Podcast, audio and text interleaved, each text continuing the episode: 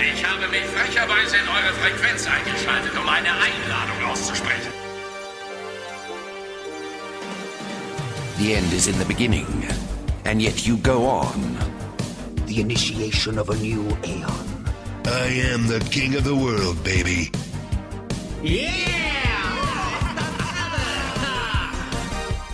it's like a, a, a window, a window to another world. What is it? Ein frohes neues Jahr. Hallo und willkommen zum Kauerbanger Play Podcast.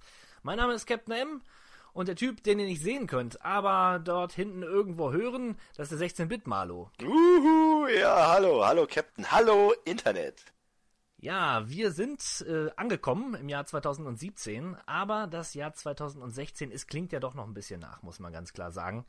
Und äh, das hat uns beide dazu bewogen, mal wieder einen äh, wunderbaren, sehr ausführlichen Jahresrückblick für euch zu gestalten. Und äh, der 16-Bit-Malo, das wissen die wenigsten, ist der Herr der Statistik. Und er hat jede Menge coole, harte Fakten für euch zusammengetragen, die aus dem Jahre 2016 stammen. Bitteschön. Ja, gerne. Das Jahr 2016, ein, ein schreckliches Jahr. Für vielleicht für viele Menschen das schrecklichste Jahr seit äh, Aufzeichnung der, der Zeit, sozusagen. Traumatisch ohne Ende, Verluste, ne? nicht zuletzt am Ende Prinzessin Leia von uns gegangen. Schrecklich, schrecklich. Aber es gab auch ein paar schöne Ereignisse. Äh, naja, in erster Linie gab es jede Menge Jubiläen und äh, davon sind erstaunlich viele runde Geburtstage auf das Jahr 2016 gefallen. Zum Beispiel Lara Croft ha- hat ihr 20-jähriges Bestehen gefeiert, also die Tomb Raider-Serie. 20 Jahre geworden. Hat sich gut gehalten, die, die gute Lara. Ja, man konnte sogar fast meinen, sie wird von Jahr zu Jahr jünger. Ja, das, das stimmt. Ein Verjüngungsprozess ist irgendwie in Gang gekommen. Auffällig. Aber gut, sie besteht auch viele merkwürdige, teilweise obskure Abenteuer. Wer weiß, was sie da auf ihren Reisen so, ne, den, den Jungbrunnen entdeckt hat. Das könnte sein. Naja, hat sie auf jeden Fall. Naja, ähnlichen Vi- Revitalisierungsprozess erlebt ja auch gerade Blizzard ähm, mit ihrem Release des aktuellen Mega-Shooters Overwatch. Äh, daneben haben sie auch noch im Jahr 2016 das 25-jährige Jubiläum gefeiert. Ja, auch ein fettes Jubiläum. Schon stattlich. Genauso alt wurde Sonic, 25 Jahre. Sonic-Spiele.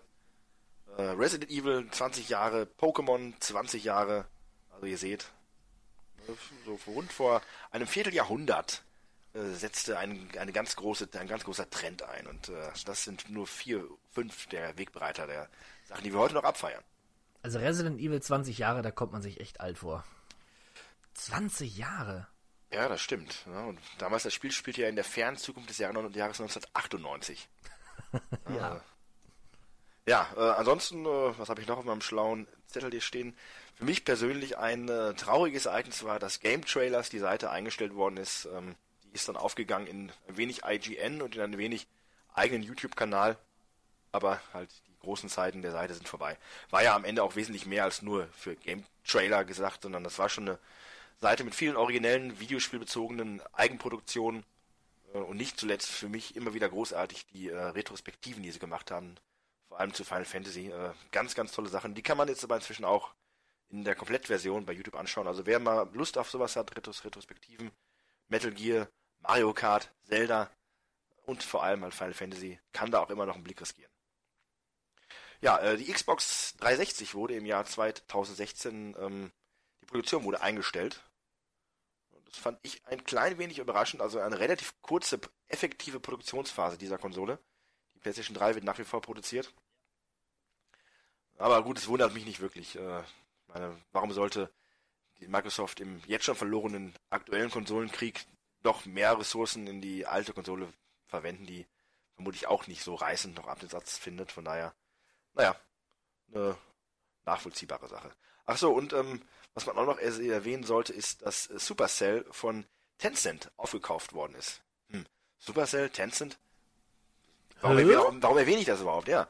Äh, es geht darum, dass sie ein Produkt aufgekauft haben, was Tencent schlappe 8,6 Milliarden US-Dollar wert war. Und es geht darum, Supercell sind die Erfinder des kleinen, aber feinen ähm, Mobile-Spiels Clash of Clans. Und äh, wie wir alle wissen, kann man damit durchaus ein wenig Rapansen machen. Äh, Das muss man sich mal vorstellen. 8 Milliarden. ja, das ist schon ein Wort. Ja. Ja, das war's aber auch. Ja, du hast vergessen, dass die Lionhead äh, Studios geschlossen wurden. Achso, ich hab's nicht vergessen, ich hab's verdrängt, weil ne, das ist auch eine traumatische Lionhead. Ereign- Ereignis für mich. Ja. Kein Fable mehr, nie wieder. Juhu! Der, der arme Peter Molyneux. Ja, dann kann er sich auf was anderes konzentrieren. Dann macht er ein neues Black and White oder so. Also, Ja, oder so ein Spiel, man irgendwie so ein Würfel. ne? So ein Geheimnis. Ach so, da Weißt gibt's du doch, noch? schon- da gibt's doch, da gibt's doch schon einen Gewinner. Ja, ja, der hat das Geld aber nie gesehen. Oder Okay. den Preis oder was auch immer. Unter anderem hat ja sogar teilweise Peter Molyneux komplett den Kontakt abgebrochen zu dieser Person und damit nichts mehr zu tun haben. Wir wissen auch nicht, aber wir wissen nichts genaueres, ja. Wir können jetzt hier schmutzige Wäsche waschen, aber im Grunde genommen, ja. Vielleicht ist Peter vollkommen unschuldig. Wahrscheinlich sogar, ne? Höchstwahrscheinlich. Der, der wer ohne Schuld ist, wäre für den ersten Stein. Also, ne, von daher. Gehen wir mal ganz kurz die Hardware-Releases durch, die ja dann mh, nicht ganz so spektakulär waren auf der einen Seite. Auf der anderen Seite äh, gab es da natürlich doch schon die eine oder andere Revolution. Also Xbox One S ist erschienen. Ja, pff, gut, die äh, Slim-Version der, der Xbox Ja, für wen das interessant sein mag. PlayStation 4 Slim ist erschienen. Coole Sache. Finde ich eine gute Idee. Eine was slimte Version einer Konsole rauszubringen. Gut gemacht, Sony. Darüber hinaus erschien die PlayStation 4 Pro schon in diesem Jahr. Wahnsinnig gut gemacht, Sony. Applaus. Also was Besseres hättet ihr mir, der sich kurz vorher, vor der Bekanntgabe, dass so eine Pro kommt, sich nur noch eine PlayStation 4 gekauft hat, gar nicht, also den größten Gefallen hätte man mir gar nicht tun Richtig. können. Und es gibt ja schon die ersten Probleme, wo immer gesagt wurde, nein, das wird nicht passieren, aber The Last Guardian zum Beispiel gibt ja schon Berichte, dass es auf der normalen PlayStation leicht ruckelig läuft, wo es hingegen auf der PlayStation 4 Pro halt optimal läuft. Und äh, genau das sollte ja nicht der Fall sein. Naja, mal schauen, was die Zukunft bringt. Aber die Zukunft, die bringt uns vermutlich jede Menge virtuelle Realität. Denn die Oculus Rift, der HTC Vive und die PlayStation VR sind alle im Jahr 2016 erschienen. Also endlich ein, äh, eine richtige Attacke auf die virtuelle Dimension. Ja, ich finde es ja sehr spannend. Ne? Aber ich, ich zögere noch. Ich finde, es ist sehr viel Geld für, für äh, eine Technologie, die ja wirklich noch nicht, nicht mal im Ansatz irgendwie ausgereift ist. Trotzdem, so eine HTC Vive, das wäre schon cool. Also es gibt schon, ja, gerade so im Indie- und Experimentalsektor, jede Menge coole Sachen. Du sagst Aber es, ob's in mir die das wert experimental. Die meisten, die meisten Spiele sind ja eigentlich nichts anderes als Tech-Demos, wenn man das mal genau betrachtet. Ja, Aber jetzt äh, scheint ja auch in diesem Monat äh, Resident Evil 7. Und das finde ich wiederum, ist wäre schon so ein erster Major-Titel für VR. Und ähm, ich glaube, daran sieht man auch, was da so die Zukunft bringen könnte. Ich glaube nicht, dass das mal irgendwann so das, das Gaming sein wird, das Standard-Gaming sein wird, das, was, worauf alle Spiele quasi laufen werden. Ich denke, dass es aber eine große Alternative werden wird und dass es viele Spiele gibt, die halt auch mit großem Budget nur für die VR entwickelt werden. Nur aktuell, äh, ja, muss man mal schauen, wie sich das entwickelt und welche dieser drei äh, Dinger sich durchsetzen wird. Ich glaube nicht, dass es mehr als zwei große äh, VR-Brillen dann am Ende geben wird. Also HTC traue ich sogar noch eher am wenigsten zu. Muss ich ganz ehrlich sagen. Aber Ja, also ich denke, die, die PlayStation VR, die wird zumindest Verbreitung finden, weil der Preisfaktor da einfach nochmal verschmerzbar ist für viele. Also eine HTC Vive, was kostet die? Ich glaube auch um die 1000 Euro oder sowas. Also 800 bestimmt. Das ist schon mal eine Hausnummer. Also da kann man sich schon fast einen, einen halbwegs anständigen Rechner für kaufen. absolut. Ja, auf jeden Fall aber eine spannende Sache, aber da werden wir in den nächsten Jahren, denke ich, die ersten, also zumindest für mich wirklich interessanten Resultate sehen. Und äh, ja, ich bin, ich bin gespannt. Ja, ähm, eine kleine Sache, die ich relativ zumindest erwähnenswert finde, ist, äh, in diesem Jahr sind relativ viele Videospielbasierte Filme in den Kinos erschienen. Und äh, naja, das Ganze mit unterschiedlichem Erfolg. Ähm, ich gehe das mal ganz kurz dem Erscheinen nach durch. Das waren insgesamt äh, sieben. Nicht alle kamen ins Kino, aber zumindest waren es etwas größere Releases. Ratchet Clank ne, erschien ja auch dann parallel zu dem neuen Spiel.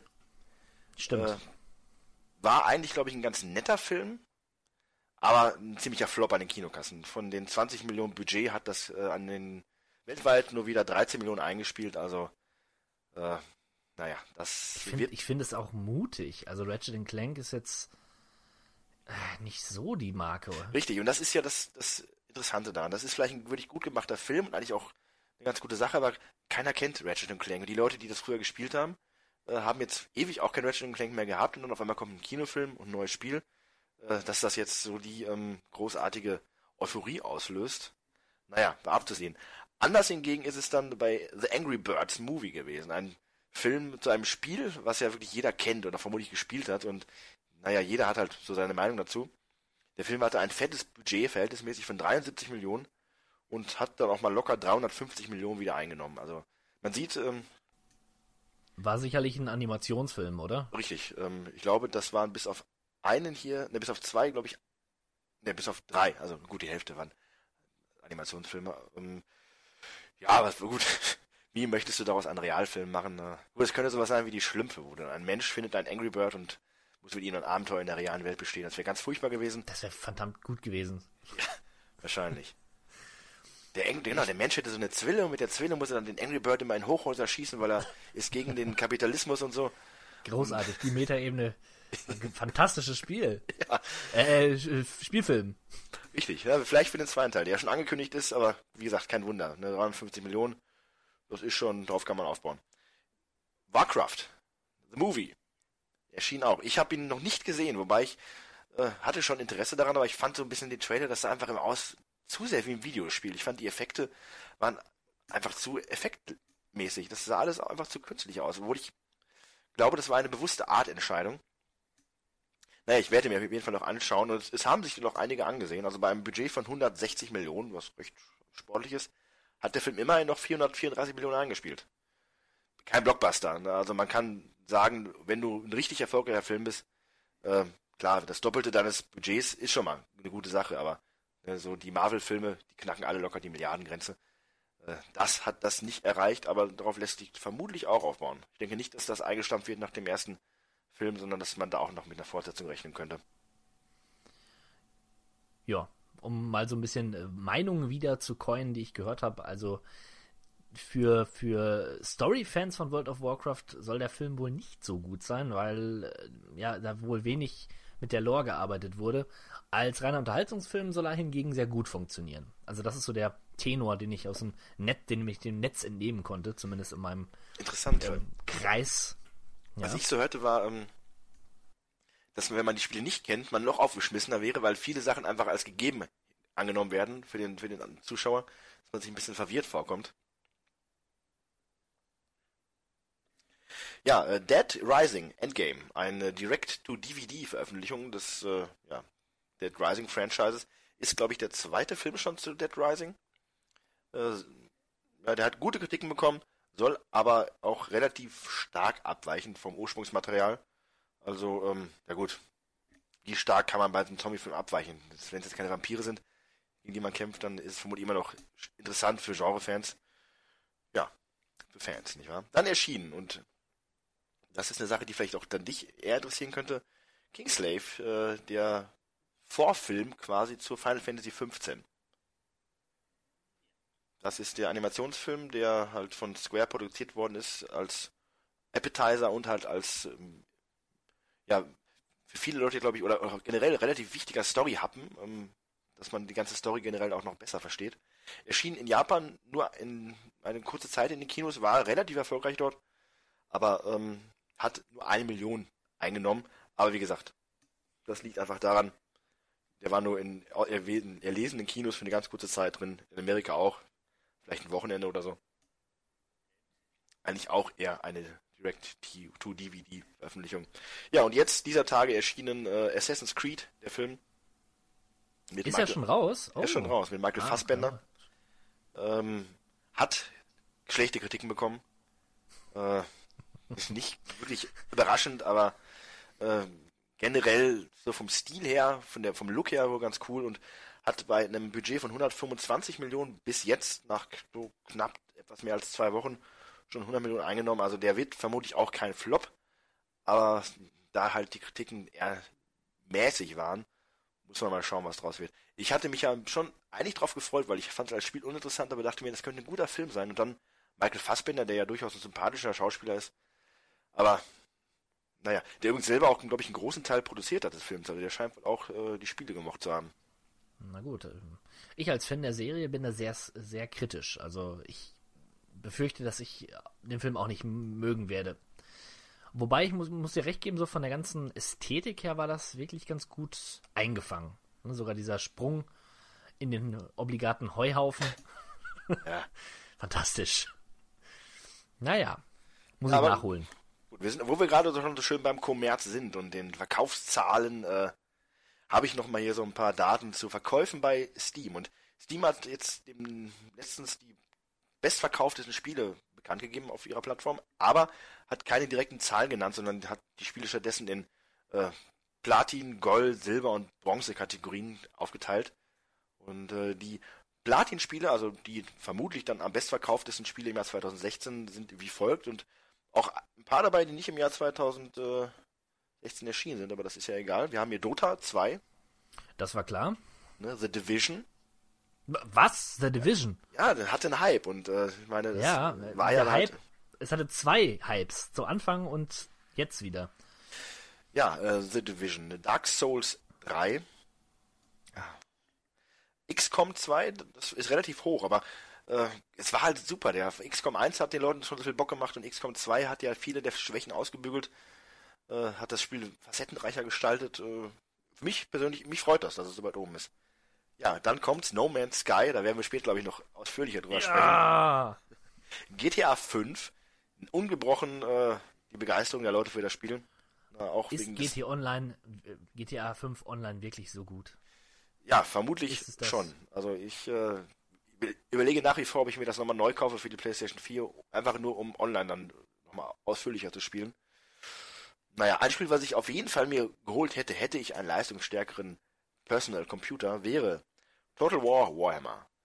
Ähm, auch dazu später sicherlich noch wesentlich mehr. The Witcher 3, nach wie vor weit oben, auch nicht nur wegen des tollen Add-ons, was dieses Jahr erschienen ist. Dann haben wir CSGO. Äh, Der Klassiker immer dabei. Äh, Eine Sache, die ich mir vielleicht auch noch mal zulegen würde. Rocket League, selbstverständlich. Dann etwas überraschend, dass es doch so weit oben ist, äh, Civilization, Civilization 6. Ja, hat ja viel ähm, auf den Deckel bekommen. Ja, nur weil Gandhi gerne mit Nuklearraketen um sich schießt. Also äh, inzwischen hat das Spiel ja äh, auch einige Patches schmiert bekommen und die AI ist etwas clever gemacht worden und für viele Leute eines der besten Strategiespiele des Jahres. Da war ich überrascht, dass es in so vielen äh, Top Ten Listen aufgetaucht ist, muss ich ganz ehrlich gestehen. Und das auch, hat auch in mir wieder so ein bisschen die Lust auf Civilization geweckt. Aber ich spiele erstmal Civilization 1. Genau. Civilization 1 ist sowieso das beste Civilization. Ja, dann haben wir noch äh, Fallout 4, das die Liste abschließt. Schön. Ja, Verkaufszahlen Amazon, auch mal kurz durch. Mit weitem Abstand auf Platz 1 haben wir da Pokémon Sun und Pokémon Moon. Ja, ne, was willst du da sagen? Verkaufszahlen lügen nicht. Final Fantasy 15 auf Platz 2 folgend. Erstaunlich, weil recht spät im Jahr erschien, trotzdem relativ weit oben. Ja, Gefolgt von Uncharted 4. Logisch. okay. Aber halt da nur Konsolen exklusiv für die Playstation. Selbstverständlich ein bisschen limitiert. Madden NFL 17. Diese NFL-Spiele. Unfassbar, unfa unfassbar. Die scheinen wirklich toll zu sein, denn die tauchen immer wieder auf in allen Verkaufslisten, Metakritiklisten, naja. Ähm, Skyrim, Ja, das HD Remake, Klar, oder nicht Remake, aber das äh, die Special Edition. ja. Call of Duty Infinite Warfare, FIFA 17, dann haben wir noch The Division und auf den Plätzen 11 und 12, äh, auf den Plätzen 10 folgt Battlefield und 11 und 12 habe ich noch mit reingenommen, weil ich es fand auch interessant waren. GTA 5, auch bei Amazon noch weit oben und No Man's Sky. No Man's Sky. Ja, ähm, so viel zum kommerziellen Faktor. Und jetzt haben wir natürlich noch den äh, künstlerischen Faktor, die Metacritics, die zehn bestbewertesten Spiele des Jahres 2016 auf Platz 1. Und das Ganze knapp, aber doch klar vorne. Uncharted 4, A Thief's End. Wer es gespielt hat, kann eigentlich meiner Ansicht nach dem Ganzen nicht widersprechen. Das ist ein super Spiel, es ist ein tolles Ende der Reihe. Also äh, kritiktechnisch bin ich da voll und ganz d'accord. Auf Platz 2, und das finde ich etwas interessanter, aber auch gut und äh, irgendwo auch nachvollziehbar, ist Inside. Ja. Da musste ich erst tatsächlich googeln. Äh, ist ja quasi der Nachfolger, wenn man so möchte, der spirituelle von Limbo, also von den Limbo-Machern, Allerdings, ja. hat eine wirklich ganz fantastische 92er Bewertung bekommen. ja. Ich weiß nicht, ob das was für mich wäre, aber ich finde es halt, Hast du Limbo gespielt? nein, Dann solltest du erst Limbo spielen. Und wenn dir Limbo gefällt, wird dir Im-Zeit sicherlich auch gefallen. Ja, äh, auf Platz 3 dann Out of the Park, Baseball 17. Spektakuläre 91. Wow. Damit steht es noch vor The Witcher 3, Wild Hunt, Blood and Wine. Oh. Auf Platz 5 folgt dann Overwatch. Gefolgt von Platz 6, und ich vermute mal, da wirst du nicht ganz so die eine Meinung mit den Kritikern sein, ist Forza Horizon 3. Ah, Forza Horizon. Ja, da kommen wir noch zu. Da kommen wir noch zu. Dann ein Spiel, was wir vermutlich nicht mehr besprechen werden im Laufe des äh, Jahresrückblickes, ist Stevens Sausage Roll, ein äh, Rätselspiel, was wirklich erstaunlich gut bewertet worden ist, äh, wo es darum geht, ein Würstchen zu grillen, äh, unter kniffligen Voraussetzungen. Eine Es ist absurde. ein Puzzlespiel. Ich weiß nicht, Ja, ich weiß es auch nicht. Es ist, naja. wenn da noch eine Ziege dabei wäre und ein getoastetes Brot, der hätte sich dreimal verkauft, so viel oft verkauft. Also, ah, weiß ich nicht. komische Sache. Naja, dann folgen, das folgt das obligate NBA 2K17 und äh, dann ein Spiel, und da kannst du vielleicht mithelfen, das kenne ich nämlich nicht, ähm, Kentucky Route Zero Act 4.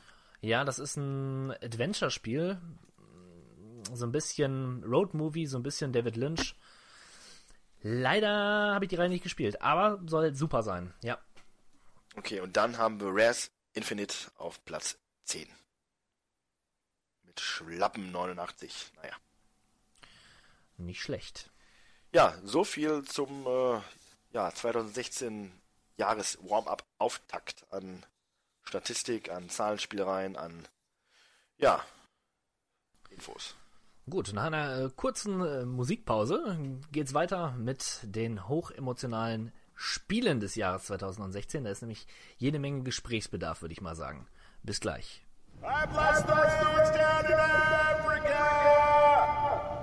Ja, den Anfang des Jahres äh, macht wie gewohnt der Januar. Und ja, beeindruckend. Und wenn ich mir das so anschaue, könnte man auch meinen, wir befinden uns mitten in einem Indie-Flash. Denn die ersten Spiele sind durchaus in diese Kategorie einzuordnen. Den Anfang macht ein sehr sympathischer Titel namens Pony Ja, Island. es ist halt ein Titel, der recht schnell schon Kultstatus erlangt hat. Ein Endless Runner quasi auf der Oberfläche, der aber durch seine geschickte Metaebene äh, durchaus auch ähm, ein bisschen mehr zu bieten hat. Ja, dieses Endless Runner wird quasi von so einem Puzzle-Einlagen zwischendrin äh, unterbrochen. Das Ganze wirkt wie so ein Hack in einem Spiel, äh, in dem man halt dieses äh, weiße Pony quasi durch dieses, durch diese Insel lenkt. Ähm, ja, wirkt sehr trippy, möchte ich sagen. Ein Spiel, was auch gerne bei den, äh, also es wird sehr, sehr stark gelet's played. Also ein Titel, den man eigentlich auch schon vielleicht gesehen hat, ohne wirklich zu wissen, was es ist. Das hast du gut zusammengefasst. Ähm, man muss dazu sagen, im Grunde äh, spielt man ja einen, Men einen Menschen an einem Arcade-Automat. Ja, er spielt das Spiel Pony Island. Und der Clou ist ja, dass dieses Spiel vom Teufel besessen ist, beziehungsweise der Teufel sammelt dort Seelen. Und ja, man muss quasi seine Seele freispielen, beziehungsweise mit, zusammen mit einer anderen Seele, die sich in diesem Automaten befindet, ähm, freikommen. Und dadurch ergibt sich halt ein Narrativ, was ziemlich spannend ist. Und was ich auch finde, ich finde, dieses Spiel hat eine sehr diabolische, im wahrsten Sinne des Wortes, Atmosphäre. Es wirkt ähm, halt durch diesen, diesen äh, Pixel- Pixel-Look, ein bisschen dieses Neo-Noir, was auch schon Hotline Miami hat, äh, einfach nur schräg, wie du schon sagtest. Es macht ein Unbehagen, wenn man spielt. Vielleicht ein, sogar ein, ein böses Spiel. Ja, es ist ein, es ist ein böses Spiel, möchte ich sagen. Im positiven Sinne. Leider streckten sich diese Rätselpassagen ein bisschen das, Sp- sehr, also dass das Spiel gewinnt dadurch nicht gerade viel. Es zieht sich da doch sehr in die Länge. Das fand ich ein bisschen schade. Ansonsten wirklich ein echter kleiner Tipp, wenn man ihn nicht schon gesehen hat. Ja, äh, ob das nächste Spiel ein Tipp ist, da würde ich auch mal sagen ja, denn es hat auf jeden Fall unverschämt äh, hohe positive Steam-Bewertungen. Ich spreche von Volume, dem Spiel von Mike Bittell. Ähm, äh, wer das Spiel Thomas Was Alone kennt, der kann sich vielleicht mitunter vorstellen, ähm, das, was das für ein Spiel ist, beziehungsweise dieser Fetischismus für, für ähm, geografische Formen, den der Mike Bittell seit jeher an den Tag legt, kommt da wieder. Die Rede ist von einem Stealth-Game, allerdings in blockartigen Labyrinthen mit einer sehr äh, minimalistischen Grafik. das Ganze ja, ist echt schwer zu beschreiben. Es sieht so ein bisschen aus wie Tron, würde ich sagen.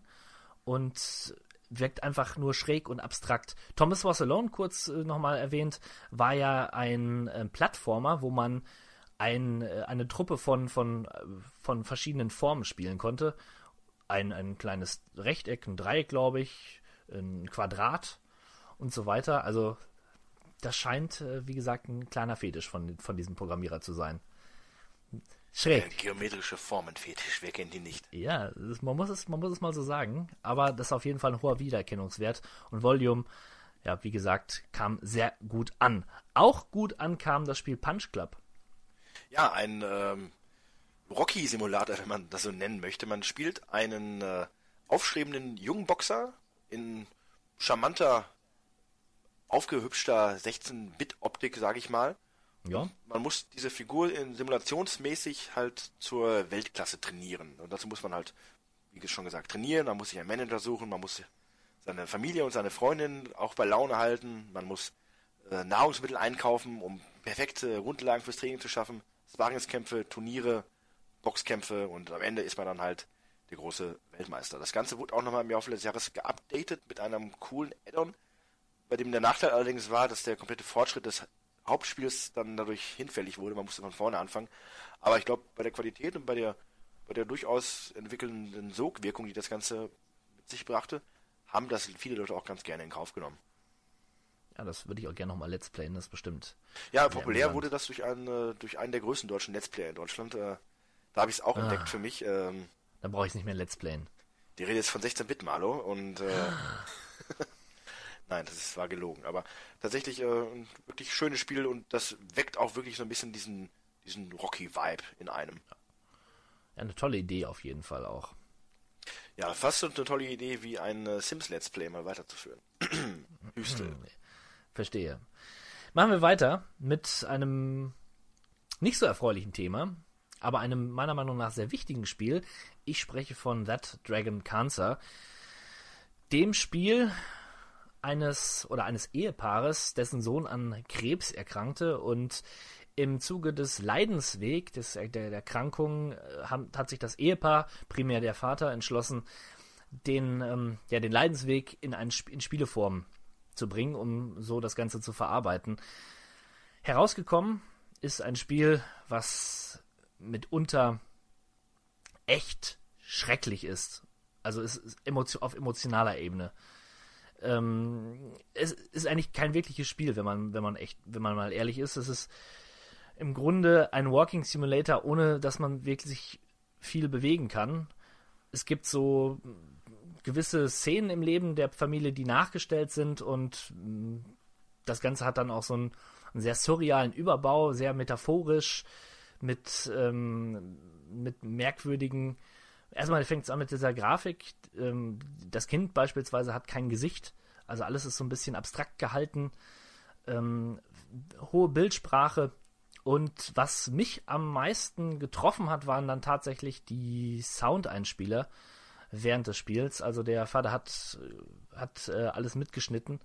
Unter anderem auch eine Szene, wo der kleine Junge wirklich unter Schmerzen schreit und der Vater versucht ihn zu trösten. Und das war so ein Moment, wo man sich echt fragt, warum tue ich mir das jetzt an? Warum, warum, warum mache ich es nicht einfach aus? Ähm, warum? Ich ja, hatte kein, ja, ich, hatte, ich, hatte, ich hatte keine Antwort. Man will ja dann doch irgendwie es zu Ende bringen im wahrsten Sinne des Wortes, denn ist kein Spoiler, aber der Junge überlebt nicht. Ich will mir da kein Urteil drüber bilden. Ähm, wenn es Menschen gibt, die das, die ähnliches erfahren haben und dadurch Trost finden, bitteschön. Äh, ich für meinen Teil war auch mit dem Ende eher niedergeschlagen. Also das, was mir da so als Happy End vermeintliches offenbarte, offenbart wurde, fand ich dann nicht besonders schön. Aber wie gesagt, es ist dann, soll jeder für sich selbst entscheiden. Nichtsdestotrotz der Dragon Cancer ein wichtiges Spiel, weil es auch mal zeigt, dass man auch mal ernste Themen, Themen angehen kann in Videospielen, wirklich ernste Themen. Und ähm, es ist zumindest ein erster Schritt in, in eine Richtung. Ja, für das Medium sicherlich wichtig. Ja. Finde ich persönlich übrigens wichtiger als so ein Dreckspiel wie, ähm, wie, äh, was war das nochmal, was vor zwei Jahren erschienen ist, was, was du so wichtig und toll fandest, wo ich mir dachte, verdammte Tat, ich glaube, es war Papers, The, Please. Begin The Beginner's Guide. Nein, ich, ich glaube, es war Papers, Please. Da war ich auch sehr echauffiert über die angebliche Wichtigkeit. Aber bei The Dragon Cancer, da bin ich äh, doch irgendwo bei dir, bei so einem, bei so einem Thema. Ja, aber du sagst es, ist halt das Thema. Ne? Das spricht dich vielleicht eher an als ein Zollbeamter an der Ostblockgrenze. Tja, was soll man dazu sagen? Naja, machen wir mal mit, mit dem anderen Drachen weiter, nicht? Was für eine Überleitung. mit Aber jetzt sag, jetzt, sag jetzt bitte nicht Drängens Quest Bilder. Also ich glaube, du möchtest es sagen. Nein, nein, nein, nein, nein. Ganz so fröhlich ist es dann doch nicht. Ich, spreche von Dragon's Dogma Dark Rise. Okay, das liegt noch irgendwo dazwischen, das ist okay. Aber der Januar ist, ist äh, der Monat des Drachen. Das kann man schon mal sagen. Zweifellos. Äh, Dragons, äh, Dragons Dogma Dark Rise ist, ist ein, ähm, ja, ein Remake quasi für den PC, ursprünglich ja für die PlayStation 3 erschienen und es ist ein Open-World-Rollenspiel, mh, so ein bisschen wie Dark Souls Light trifft auf Shadow of the Colossus. Also man hat so seine, seine, seinen Recken und äh, besiegt mitunter riesige Monster, die man erst erklimmen muss und denen dann die Köpfe abschlagen muss. Sehr cooles Spiel, weil es ein nettes Feature hat, was mich ja voll abgeholt hat. Man hat so, man hat verschiedene Wackelnde Brüste. Wackelnde Brüste und Vasallen. Ja, Vasallen. Ähm, man kann Vasallen von anderen Spielern mieten quasi. Oder sich leihen, besser gesagt. Das heißt, du erstellst einen Vasallen, der bleibt auch das ganze Spiel über bei dir und levelt mit. Parallel dazu hast du aber die Möglichkeit, zwei andere Vasallen anzuwerben. Die wiederum sind von anderen Spielern erstellt worden. Die treten an deiner Partie bei und du questest mit, mit dem ein bisschen, bis sie dir nicht mehr genügen und dann schickst du sie weg. Und ähm, das Schöne ist, wenn du das Spiel pausierst, wird dein Vasall quasi ähm, von anderen Spielern benutzt und du bekommst dann wiederum Punkte, wenn du ins Spiel reingehst. Und man kann sich dann dadurch auch Kleinigkeiten mitgeben. Ja, dann freut man sich mal, wenn man so ein nettes Heiltränkchen mitbekommt oder ähm, ein Geldbeutel, was sehr selten vorkommt. Die Spieler sind alle geizig und ja, alles, alles Schweine da draußen. Ich nicht. Ich gebe immer nur die coolsten Sachen mit. Ein feiner Zug, feiner Zug. Ja. Und ja, das Ganze ist halt in so einem Fantasy-Setting eingebettet. Macht Spaß und ein tolles, tolles Spiel. Auch heute noch. Und mit den 60 FPS und der etwas aufgehübschten Grafik macht es dann doppelt so viel Spaß. Außerdem ist, war der DLC dabei. Feine Sache. Mm, ja. Dann haben wir hier noch Darkest Dungeon. Das war auch so ein Indie-Ding ähm, welches ich nicht gespielt habe, aber aufgrund seiner Prämisse auch heute noch sehr interessant finde. Es ist ja so, dass du, das ist quasi ein Dungeon Crawler und deine Partie verliert nicht nur Leben, indem sie äh, Kämpfe austrägt und dort körperliche Wunden ja, einstecken muss, sondern sie können psychisch erkranken, was ich echt äh, smart finde. Ne? Also wenn man sich das mal vorstellt, die Schrecken, die den, den Menschen dort begegnen, die machen was mit einem. Man merkt, Ja, du spielst aktuell viel äh, Arkham Horror, kann das sein? Das ist äh, dieses, dieses typische äh, Lovecraft-Dingen, die Ja. psychische Gesundheit, die äh, stabil gehalten werden muss. Ja, das, das, das mag wohl sein, ähm, aber ist doch, ist doch cool. Ja, ich finde es auch cool, auf jeden Fall. Also die Idee, da muss man erstmal drauf kommen. Und vor allem auch dann, was das wiederum für Auswirkungen mit sich führt. Das finde ich auch sehr interessant, ganz klar. Nur, ist auch nur so konsequent. Da muss er auch wirklich, also. Naja, sieht ganz nett aus. Schöner 2D-Indie-Look. Und ähm, ja, es ist auch kein Geheimtipp, denke ich. Ich glaube, das war schon eines der meistdiskutierten Indie-Spiele in dem letzten Jahr. Ähnlich wie The Witness. Witness von, ähm, na, wie heißt er? Jonathan Blow? Genau, Jonathan Blow. Der Mann hinter Braid. Jonathan Blow. Der Mann hinter dem grandiosen Braid. Ist Braid grandios, ja? Findest du, ist das deine eigene persönliche Meinung, dass Braid ein grandioses Spiel ist? Sei Nein. ehrlich. Ich, nein, ehrlich gesagt nein. Ehrlich gesagt finde ich Braid nett. Wobei ich muss ganz ehrlich sagen, als ich neulich mal irgendwann die äh, tatsächlich den, den, den Twist von Braid erfahren habe, fand ich es ganz cool, aber Bitte nicht weiterreden. Ich Okay, hab mach ich auch nicht. Kurz gespielt, ja. das wiederum ist nämlich eine Sache, die das Ganze interessanter macht. Also der Twist alleine macht es vielleicht schon etwas Mehrwert, aber das Spiel als solches fand ich jetzt auch nicht so interessant. Aber gut, ich bin voreingenommen und äh, ich habe es nicht gespielt. Ich könnte mir vorstellen, dass es gut ist. Und das, der Mann Talent hat, äh, zumindest der grafische Stil von Braid lässt da schon erahnen. Ja, ähm, The Witness ist ja ein ganz anderes Spiel, mehr oder weniger. Ist quasi Myst auf einer Insel in Open World und man kann sich frei bewegen. Eigentlich ein Albtraum für uns beide. Ja. Aber irgendwie würde ich schon mal gerne spielen.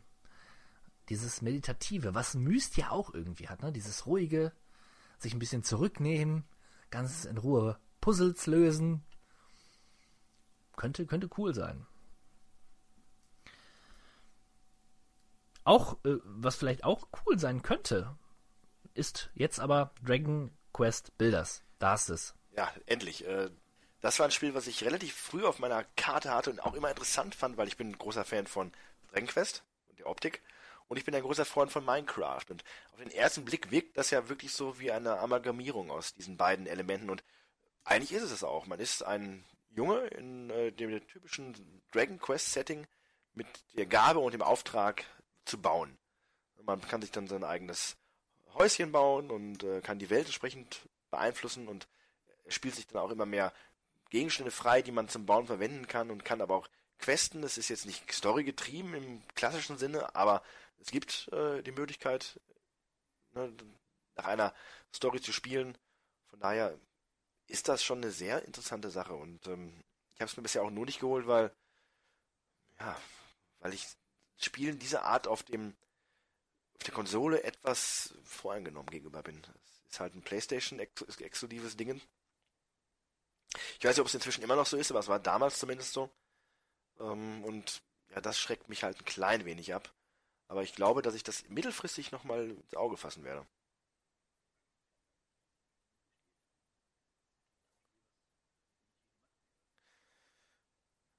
Ja. Werde ich mal hier ankreuzen. Moment. Okay. Ja, wohl aber gespielt habe ich Rise of the Tomb Raider. Das bessere Uncharted. Nein, nein, nein, nein, nein. Ich rudere mal ein bisschen zurück, ähm, weil ich Uncharted 4 gespielt habe. Rise of the Tomb Raider ist aber nichtsdestotrotz ein verdammt gutes Spiel und ich bin ja jemand, der eigentlich sagt, ähm, also Tomb Raider und Uncharted, die sollte man nicht in einen Topf werfen, weil sie nichts miteinander zu tun haben. Ganz einfach. Naja, es gibt gewisse Parallelen, ohne Frage. Aber trotzdem ist das Spielgefühl schon ein anderes. Rise of the Tomb Raider hat so viel Exploration ähm, und ja, zieht, generiert er auch seine Atmosphäre raus. Das ist bei Uncharted meiner Meinung nach jetzt nicht so der Fall. Zumindest nicht in der Dimension, wie es bei Rise of the Tomb Raider war oder ist. Ich muss mal ganz kurz sagen, wie wunder, wunderschön Rise of the Tomb Raider aussah. Für den PC zumindest. Also ich habe selten so ein Grafikbrett gesehen und so ein Actionfeuerwerk, was damit verbunden war. Ich habe schwitzende Hände gehabt nach dem Spielen oder während des Spielens. Unfassbar, wenn sich die Lara von Abgrund zu Abgrund ähm, hangelt und springt und dann im letzten Moment mit ihrem, na wie heißt es denn? Händen. Nicht Händen, diesen Haken hier mein Gott, Kletterhaken. Den Kletterhaken in die, in die massive Steinwand reinschlägt und gerade noch so retten kann. Fantastisch. Ganz, ganz ja, toll.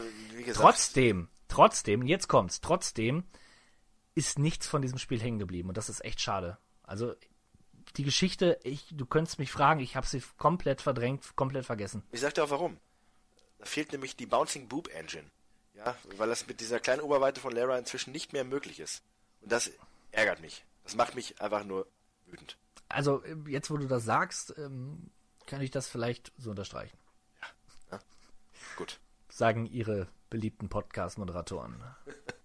Captain M und 16-Bit Marlow. Porno 16M und Hard äh, Captain M. No, Sexis no Sexism. No Sexism. ja gut, genug von Lara. Wie gesagt, netter kleiner Happen ähm, ich habe hier noch This War of Mine, The Little Ones. Die Fortführung von This War of Mine, diesmal mit Kindern. Also This War of Mine war ja quasi Sims im ähm, Bürgerkrieg. Sympathisches Setting. ja, fand ähm, ich gut, rein spielmechanisch war es einfach gut. Emotional hat es mich nicht so abgeholt. Vielleicht, ganz vielleicht, äh, könnten die, die diese kleinen Kinder, ne, die könnten es vielleicht reißen. Also Kinder ziehen ja da immer Kinder im Bürgerkrieg. am Leben zu behalten, ist natürlich schon nicht witzig. Ja. Würde ich mal meinen. Ja. Das kann ich nicht so sagen. Ich glaube, Kinder. Nein, also ich, was, was mich so ein bisschen stört, ist dann tatsächlich so, hm, was können wir machen, um, um das Ganze noch äh, emotionaler zu machen und damit die Leute sagen, oh, was für ein dramatisches, wichtiges Spiel. Ja, Kinder, Kinder fehlen. Lasst uns Kinder reinpacken. Also, ganz ehrlich, wer mein Let's Play gesehen hat, ich habe nicht wirklich eine Bindung zu den Charakteren aufbauen können. Ja, also, ich war dann doch etwas sehr verhalten. Sie waren Mittel zum Zweck, ich sag's ganz ehrlich. Nicht so wie bei Sims und dem großartigen Sims Let's Play, was ja hoffentlich bald mal fortgeführt wird. Ja, neues Jahr, neue Sims, sage ich immer. Das ist mein Leitspruch. Genau, Okay, Let's Play aber- rebooted. Haben wir, haben wir noch irgendwas aus dem Januar? Also ich bin hier eigentlich fertig mit dem Ja, Januar. absolut. Wir waren, haben dem Januar schon fast so viel Zeit gewidmet, als er eigentlich verdient hat. Ja, also fick dich Januar. Genau, Fahrt zur Hölle und herzlich willkommen Februar. Und der begann meiner Ansicht nach ganz großartig. Ne? Herzlich willkommen Außerirdische, herzlich willkommen Invasoren, äh, herzlich willkommen XCOM 2, der Fortsetzungsknaller vom äh, Reboot von 2014 oder so. Oder ne, 2012. Ich glaube, der ist schon etwas älter. Ja, ähm, der mal ganz spontan einfach alles Erreichte aus XCOM 1 auf den Kopf stellt und sagt, hier, fuck you, äh, auch wenn du das Spiel durchgespielt hast und die Erde gerettet hast, das giltet gar nicht.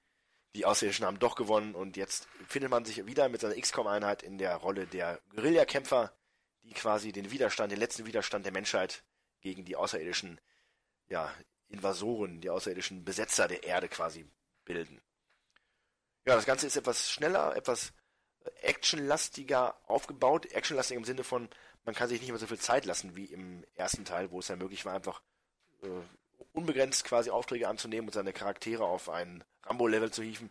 Jetzt ist es so, dass im Hintergrund immer so ein bisschen so eine unsichtbare Uhr tickt und man hat schon so ein bisschen Zeitnot, äh, weil sonst äh, das Spiel einfach nicht mehr schaffbar ist. Und so bist du einfach ein bisschen mehr zu ja, Eile getrieben. Vielleicht im Ganzen eine ganz andere Dynamik, aber auch generell die Dynamik ist dadurch geändert, dass man nicht mehr der Angreifer ist, sondern eher so der, ja, der, der Guerillakämpfer, der die Leute jetzt aus dem Hinterhalt angreift und der keine großen Offensiven mehr startet. Freue ich mich schon sehr drauf. Ich habe aktuell ja erst noch XCOM äh, das Add-on vor mir von dem, von dem ersten Teil. Aber sobald ich dann demnächst mal durch bin, äh, muss ich mir das unbedingt noch holen. Eigentlich eine Schande, dass ich es nicht schon längst getan habe. Schäme dich. Ja, Schäme shame, dich. shame, shame.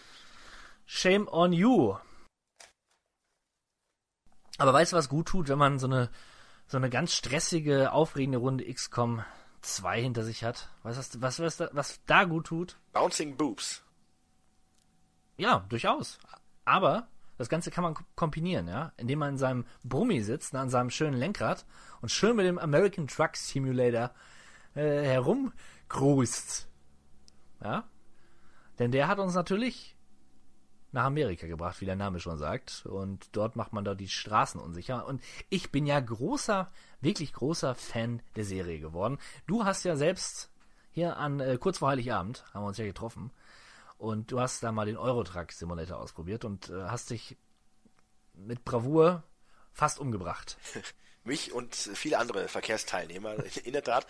Aber du hast schon recht, dieses Feeling und ähm, der, der Zusatz Simulator kommt ja nicht von ungefähr. Das ist halt kein GTA oder Forza oder äh, was auch immer, sondern das ist tatsächlich äh, eine, weil ich das beurteilen kann, relativ direkter, eine direkte Simulation, wie es ist, hinter dem Lenkrad eines großen Brummis zu sitzen. Und äh, das Feeling kommt ganz cool rüber und äh, selbst so kleine Details wie Internetradio der populären äh, Brummi-Radiosender, coole Sache. Ich persönlich äh, grandios gescheitert im Auftrag, äh, allein schon auf die Autobahn drauf zu kommen. Das war schon zu viel für mich, aber prinzipiell das Feeling und das kann mir schon vorstellen, dass das so eine bestimmte meditative Faszination entwickeln kann, dieses Spiel.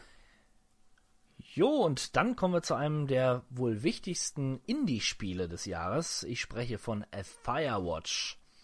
Ein Spiel rund um einen Mann, der aus persönlichen Gründen die Einsamkeit sucht. Diese findet er irgendwo in Amerika als Brandschutzwächter, ein sogenannter Firewatcher. Keine Menschenseele dort, außer die Frau am anderen Ende des Funkgerätes mit der er sich auseinandersetzt. Und ja, die beiden äh, kommen in Kontakt, sage ich mal. Ja, reden, reden und reden und das ist der größte des Spiels. Man läuft durch dieses wunderschöne gestaltete Amerika in seiner comic-esken, überbordenden, voller Farben strotzenden äh, Atmosphäre und, und Grafik und lauscht den Gesprächen. Und ab und zu kann man mal die ein oder andere Entscheidung treffen. Ähm, größter Schwachpunkt meiner Meinung nach ist jetzt, und jetzt pass auf, jetzt kommt's, ja, es sind die Gespräche. Es sind die Gespräche. Es sind die Gespräche, die meiner Meinung nach nicht wirklich authentisch verlaufen. Ähm, irgendwann gewöhnt man sich dann an die Art, wie die beiden miteinander, te miteinander telefonieren, hätte ich jetzt schon fast gesagt, kommunizieren.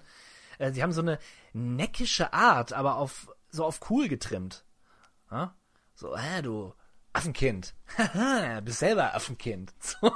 So reden wir doch auch. Das ist vollkommen, vollkommen normal. Natürlich. Du natürlich. Affenkind. Du Affenkind, das ist völlig normal. ja, es wurde ja wirklich von vielerseits, also zumindest von den Podcasts, die ich so gehört habe, da wurde immer gesagt, ja, gerade die Dialoge sind die Stärke, es könnten echt zwei Menschen sein. Ich finde nicht, dass Menschen so miteinander reden. Also, oder ich kenne einfach nicht genug Menschen. Das kann, kann natürlich auch sein. Aber ähm, ja, das hat mich teilweise echt rausgeholt. Auf der anderen Seite steht natürlich hinter diesem, dieser Liebelei, so nenne ich es jetzt mal, eine Art Mysterium, die sich da so langsam auftut. Es passieren merkwürdige Dinge und ähm, das hat mich schon dran gehalten.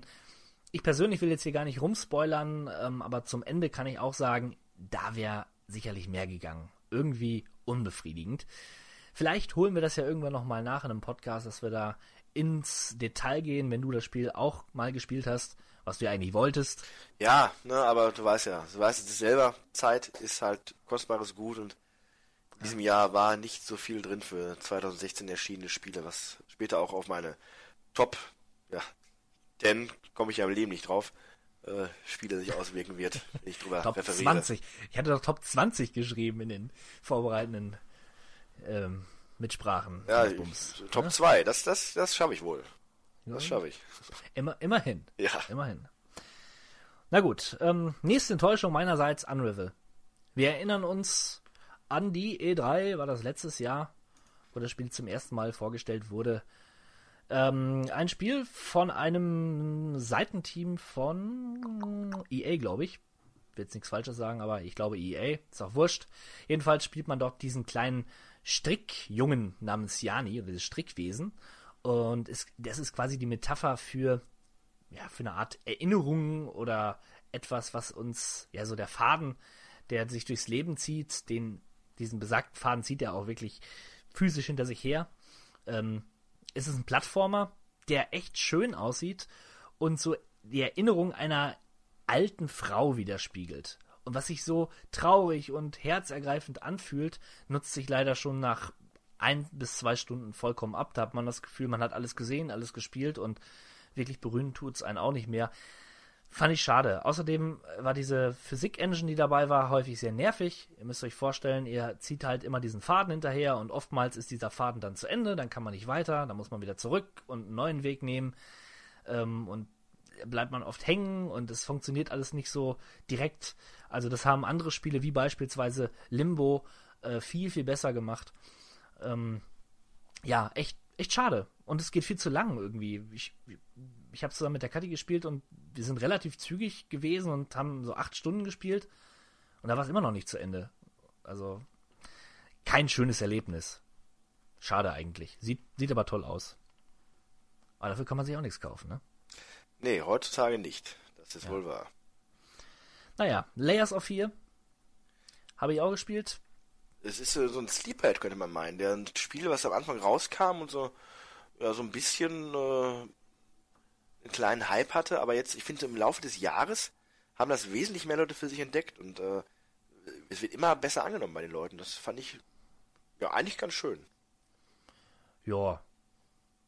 Also ist ein Survival-Horror-Spiel rund um einen geisteskranken Maler, der sich ja, in seinem Haus quasi verliert. Und das im wahrsten Sinne des Wortes. Er ja, kreiert, in, er, er, er bemalt quasi sein ganzes Haus in seinem Kopf. So habe ich es jetzt umschrieben. Es, es, spielt unheimlich mit, mit, Farben, sieht quasi aus wie ein, wie ein Gemälde. Und das ist so das Coolste am Spiel. Es, optisch macht schon was her. Ich persönlich fand es jetzt ein bisschen, ja, alles sehr vorhersehbar und auch nicht sonderlich ähm, erschreckend. Also klar, es hat ja diesen psychologischen Horror, der da so mitschwingt, aber es hatte durchaus auch den ein oder anderen typischen Scare-Jump-Moment, aber alles, die ganze Formel hat mich nicht so wirklich abgeholt. Gibt es da eigentlich ein DLC zu, weißt du das? Ich meine, da war was, ne? Ah, das wüsste ich jetzt nicht, aber kann, ich möchte es auch nicht abstreiten. Ja. Naja, ist auch wurscht. Layers of 4, auch wieder so ein Titel. Leicht, leicht enttäuschend. Naja. Ähm, am Setsuna. Ja, I am Setsuna, ein Spiel von, äh, ach, wie heißt die, eine Division von Square, die extra gegründet wurde, um so ein bisschen dieses klassische JRPG-Ding ja. zurückzubringen. Äh, ich glaube, es heißt sogar Square RPG oder JRPG oder so. Äh, jedenfalls ein ganz klar, ein Name, der klar Stellung bezieht. Und so ist auch dieses Spiel. Ein, äh, ich möchte fast schon sagen, klassischer 3D 16-Bit-Optik, wenn man das so möchte, schon Polygone. Ähm, beschreitet man mit dieser Setsuna ein äh, ja, klassisches JRPG-Quest. Das Spiel geht nicht sehr lange, wie ich hörte, so zwischen 20 und 30 Stunden soll Schicht sein, was ich persönlich eher begrüße als äh, verurteile. Ähm, und von der Story her soll es auch sehr gut sein. Also ein solides bis wirklich gutes äh, Spiel für Fans der alten Schule. Ich hätte es mir auch wirklich schon längst zugelegt, aber nach wie vor ist die Preisschraube für mich viel zu hoch angesetzt. 40 Euro zahle ich nicht für einen äh, digitalen Download auf dem PlayStation Store. Äh, eine richtige physische Copy gibt es noch nicht, außer aus dem Import. Da ist es mir auch zu teuer. Deswegen, äh, ich wäre bereit, mir das Spiel zu holen für die Hälfte. 20 Euro hätte ich mir sofort geholt, was meiner Ansicht nach auch noch relativ viel ist. Ja. Aber ja, wäre noch fair. Also als Freund der alten Final Fantasies äh, sollte man sich aber nicht im Auge riskieren. Es wird oft verglichen mit Chrono Trigger. Richtig. Habe ich selber nie gespielt.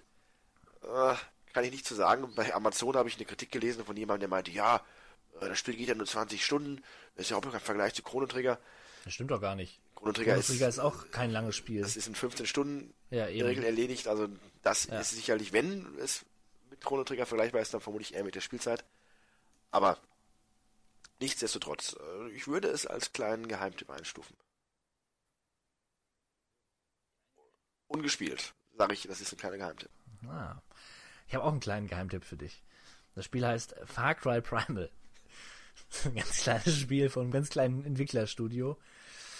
Ja, Nein. ich fürchte, oder was heißt befürchte, aber das Spiel könnte der erste Sargnagel im Sarg der Far Cry-Reihe gewesen sein, die sich äh, durch zwei fast identische Spiele ja schon so ein bisschen abgenutzt hat. Und dieses Far Cry Primal, äh, trotz des komplett auf den Kopf gestellten Settings, hat es ja dann doch nicht geschafft, irgendwo was an dieser ganzen Formel zu verändern, dass es die Leute wirklich an, bei der Schlange hält. Witzig ist ja, dass es die, die Map äh, quasi dieselbe ist wie die von Far Cry 4. Ach ja? Dass sie, ja, sie haben so leichte Modifikationen vorgenommen und das Ganze ein bisschen anders äh, mit Texturen überzogen. und, ja. Wow. ja. Habe ich, hab ich häufiger gehört. Äh, ja, wirklich, warum nicht? Ich meine, möglich, ja. Also man, man, merkt es nicht, muss man dazu sagen. Also wenn man spielt. Ich würde gerade sagen, Gefühl, wenn man bei Fallout das Ganze mit einem neuen Texture Pack über, überziehen würde, wird vermutlich auch keiner auf den ersten Blick drauf kommen. Also legitim aber, aber, ist es, aber äh, ob das jetzt moralisch äh, nachvollziehbar ist, vertretbar. Hm. Weißt du, was mich am meisten genervt hat bei Far Cry Primal? Dass da die Bouncing Boop Engine gefehlt hat. Ja, das, das war mein erster Einwand, aber das ist bei fast jedem Spiel. Ne? Das die wenigsten Spiele haben wirklich funktionierende, wackelige Brüste, ne? Ja, ärgerlich. Eingebaut. Das ist, das Ein Ärgernis der heutigen Zeit. Ja. Nein, aber was mich wirklich gestört hat, ist äh, die Sprache. Ja, die haben ja mit irgendwelchen äh, historischen Linguisten zusammengearbeitet, die da irgendwelche Urvölker. Ubisoft ist bekannt für ihren. Man sieht es an der Assassin's Creed Reihe, dass ihnen, dass ihnen sehr wichtig ist, die historischen Fakten absolut äh, richtig darzustellen. Ja. Ma ja. Furchtbar, also Furchtbar, ich spiele hier mal was ein. Nabasu Hayayata. Shunta. Guaru. Buhata.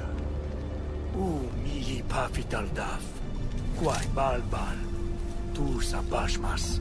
Ja. Ja, ich fand's also schon wenn das jetzt, wenn das jetzt nicht nervt, weiß ich auch nicht. Hm? Abs absolut, absolut. Ich fand es ja damals schon beim Trailer zum Fremdschämen, dieses Uga-Aga, äh, Atuti Patakuta. Ah. Nein, dann sollen sie das Ist so rassistisch. machen. Ja, es ist rassistisch, aber ähm, wie gesagt, ich habe ja nichts dagegen. Apokalyptico, ich weiß nicht, ob du den Film kennst, von Mel Gibson. Ja, doch, ja, sicher. Äh, Gu- Guter Film. Ja, der ist ja auch komplett in dieser komischen Sprache da von diesen Azteken gemacht. Und das finde ich zu keinster Weise störend. Ja, da wirkt das sehr authentisch. Ist, ist es vermutlich auch für den äh, geneigten Westeuropäer. Ich glaube, der Azteke, der das hört, der dreht sich im Grabe um. Aber äh, da, da ist es halt gut gemacht. Und äh, bei sowas wie Far Cry, selbst wenn da jetzt der Professor von Neandertal mitgemacht hat, das ist einfach nur, das ist genau diese Klischee-Uga-Aga-Sprache, die man in so einem Zeichentrick erwarten würde. Hier Spongebob Nee, trifft, nee. Die, trifft die Steinzeitmenschen oder so. Also, naja. Ja. Übrigens, äh, nochmal zu, zu dieser Boob Engine. Äh, äh, es gibt sie. Wo? Ja, bei Far Cry Primal. Ach, wirklich? Ja, und nicht zu, zu knapp. Also, da sieht man viel nacktes Fleisch. Es gibt äh, viele Sexszenen. Ja, die, die, die Wilden, ne, die vergnügen sich natürlich überall. Die hatten ja auch sonst nichts. Ja, warum auch nicht? Kann man doch mal machen. Das w- möchte ich auch löblich hervorheben. Also das wurde schon versucht, authentisch einzufangen. Na gut, das, dann ist es äh, schon mal etwas. Wenigstens etwas. Ja. Hm. Oh, jetzt äh, der erste Telltale-Titel auf der Liste. The Walking Dead, Michonne. War ja diese Mini-Episode, also, oder ja, drei Episoden waren es, glaube ich. Ähm, ich muss sagen, es war wieder gut. Es war ein bisschen actionreicher als gewohnt, beziehungsweise es ging schneller zur Sache. Lag wohl in der Natur der Sache, weil äh, es war kürzer. Wow, das war jetzt aber Ganz toller Satz. Ganz ich, ich, ich weiß genau, was du darauf hinaus möchtest. Michonne, ist das die mit dem Schwert oder? Ja, das ist, erzählt auch die Vorgeschichte von Michonne. Ähm, und ist ein interessanter, sympathischer Charakter auf jeden Fall. Ja, ich bin selber kein großer äh, Fan der Hauptserie, deswegen kenne ich mich damit jetzt nicht so aus. Also ich bin kein Fan, weil ich es nicht mag, sondern ich bin kein Fan, weil ich es einfach nicht gucke. Ja. Deswegen fehlt mir da ein bisschen das Hintergrundwissen. Ja, also die Geschichte ist solide, möcht, möchte ich sagen. Und der Gore-Faktor ist auch wieder gut. Ja, für Ist ganz, ganz wichtig. Uns. Genau. Ja, solide Geschichte hatte Street Fighter 5 nicht, zumindest nicht zu Anfang.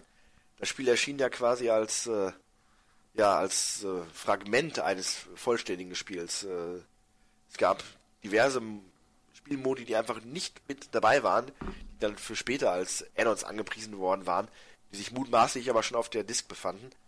Also eine ganz dubiose Veröffentlichungspolitik von Capcom wohinter sich aber trotz allem ein gutes Spiel befand und das inzwischen ja auch durch die ganzen Patches und auch den Story-Modus etwas mehr an Substanz gewonnen hat. Also nach wie vor gehört Street Fighter 5 wohl zu den absolut äh, ja, wettbewerbfähigsten Spielen und auch den Prügelspielen, die bei diesen ganzen äh, E-Game-Events auch am häufigsten gespielt werden. Nicht so unrecht. Ich selber bin kein Street Fighter-Fan mehr, wirklich. Also nach Teil 4, den ich mir noch direkt geholt habe, den ich auch ganz gut fand, musste ich aber doch für mich einsehen, das ist nicht der, der Fighter, der, der mich so wirklich äh, noch einfängt. Ich bleibe dann doch lieber bei Mortal Kombat. Ja. Hier nochmal ein kleiner Verbrauchertipp für die ganzen Hörer da draußen. Ähm, Spiele heutzutage nicht mehr zu Release kaufen. Genial. Ein genialer Tipp. Äh, spart ein bares Geld und auch Nerven. Vor allen Dingen Nerven, richtig. Vor allen Dingen Nerven. Ja. Den Day Ähm, One Patch, den macht man sowieso, ob man sich das am ersten Tag holt oder am 30. Tag. Man muss eh immer erst äh, irgendwas runterladen, bevor man loslegen kann. Ja, die gute alte Cartridge-Zeit, ist lange vorbei. das, das waren noch Zeiten. Ähm, Zeiten, in denen es Spiele wie äh, The Flame in the Flood nicht gegeben hat. The Flame in the Flood, ein Survival-Spiel mit einem Mädchen und ihrem treuen Hund und einem Floß. Und man befördert die beiden über einen Fluss von kleinen inselhaften Ortschaften und muss aufpassen, dass sie nicht verhungern, von wilden Tieren angegriffen werden oder von brutalen Räubern vergewaltigt. Das habe ich mir jetzt ausgedacht, das letzte. Aber es Könnte vielleicht durchaus passieren. Könnte passieren. Ja, es ist Ähm, ein Endzeit-Survival-Simulator, wenn man so möchte. Ne? Also die Prämisse ist schon äh, interessant und ist es ein Endlosspiel? So, ist der Fluss endlos, auf dem sie reist, oder kann man wirklich irgendwo ankommen? Das ist eine gute Frage. Ähm, ich könnte mir beides vorstellen. Ja, ich auch. Genügt dir, genügt dir das als Antwort? Ja, wenn ihr es wisst, äh, schreibt es in die Kommentare. Ganz wichtig. Vielleicht gibt es auch was zu gewinnen. oh, Mann, Mann. Aber oh ja, Wer hat eigentlich Colat gewonnen beim letzten Mal? Hab ich ganz Ja. zu fragen. da möchte ich jetzt lieber nichts zu sagen, denn äh, Kolat hat niemand gewonnen. Tja, wir haben leider, leider die nettesten Fans, aber nicht die hellsten Fans. Aber daran kann man ja auch noch 2017 arbeiten. Ja, also ein bisschen mehr auf Zack sein, einfach mal ein bisschen den Hintern hochbekommen, ne? Bisschen sportlich sein, mal was tun. Dann kann man auch was gewinnen. Ja. Ja, habe ich noch, ne? Also wenn jetzt jemand hier einen Kommentar schreibt und den Begriff Kolat hinzufügt, dann, dann könnte ich mich Hat er schon gewonnen. Hat, hat er schon gewonnen. Ja, genau. Ähm, ja. Ich muss mich ein bisschen korrigieren. Firewatch war natürlich nicht das größte Indie-Spiel im Jahre 2016, sondern Stardew Valley. Und äh, zu diesem Spiel hat die gute Kathi uns einen kleinen Beitrag beigesteuert. Hi, ich bin Kathi und da ich mal wieder nicht am aktuellen Podcast von Coverbanger Play teilnehmen kann oder darf, da gibt es unterschiedliche Meinungen zu dem Thema, habe ich es mir zumindest nicht nehmen lassen, etwas zu meinem Spiel des Jahres 2016 sagen zu dürfen und auch ganz besonders aus dem Grund, da ich über dieses Spiel bereits in einem vorherigen Podcast aus dem Jahr 2013 und genauer zu sein Dezember 2013 etwas sagen durfte und auch wollte.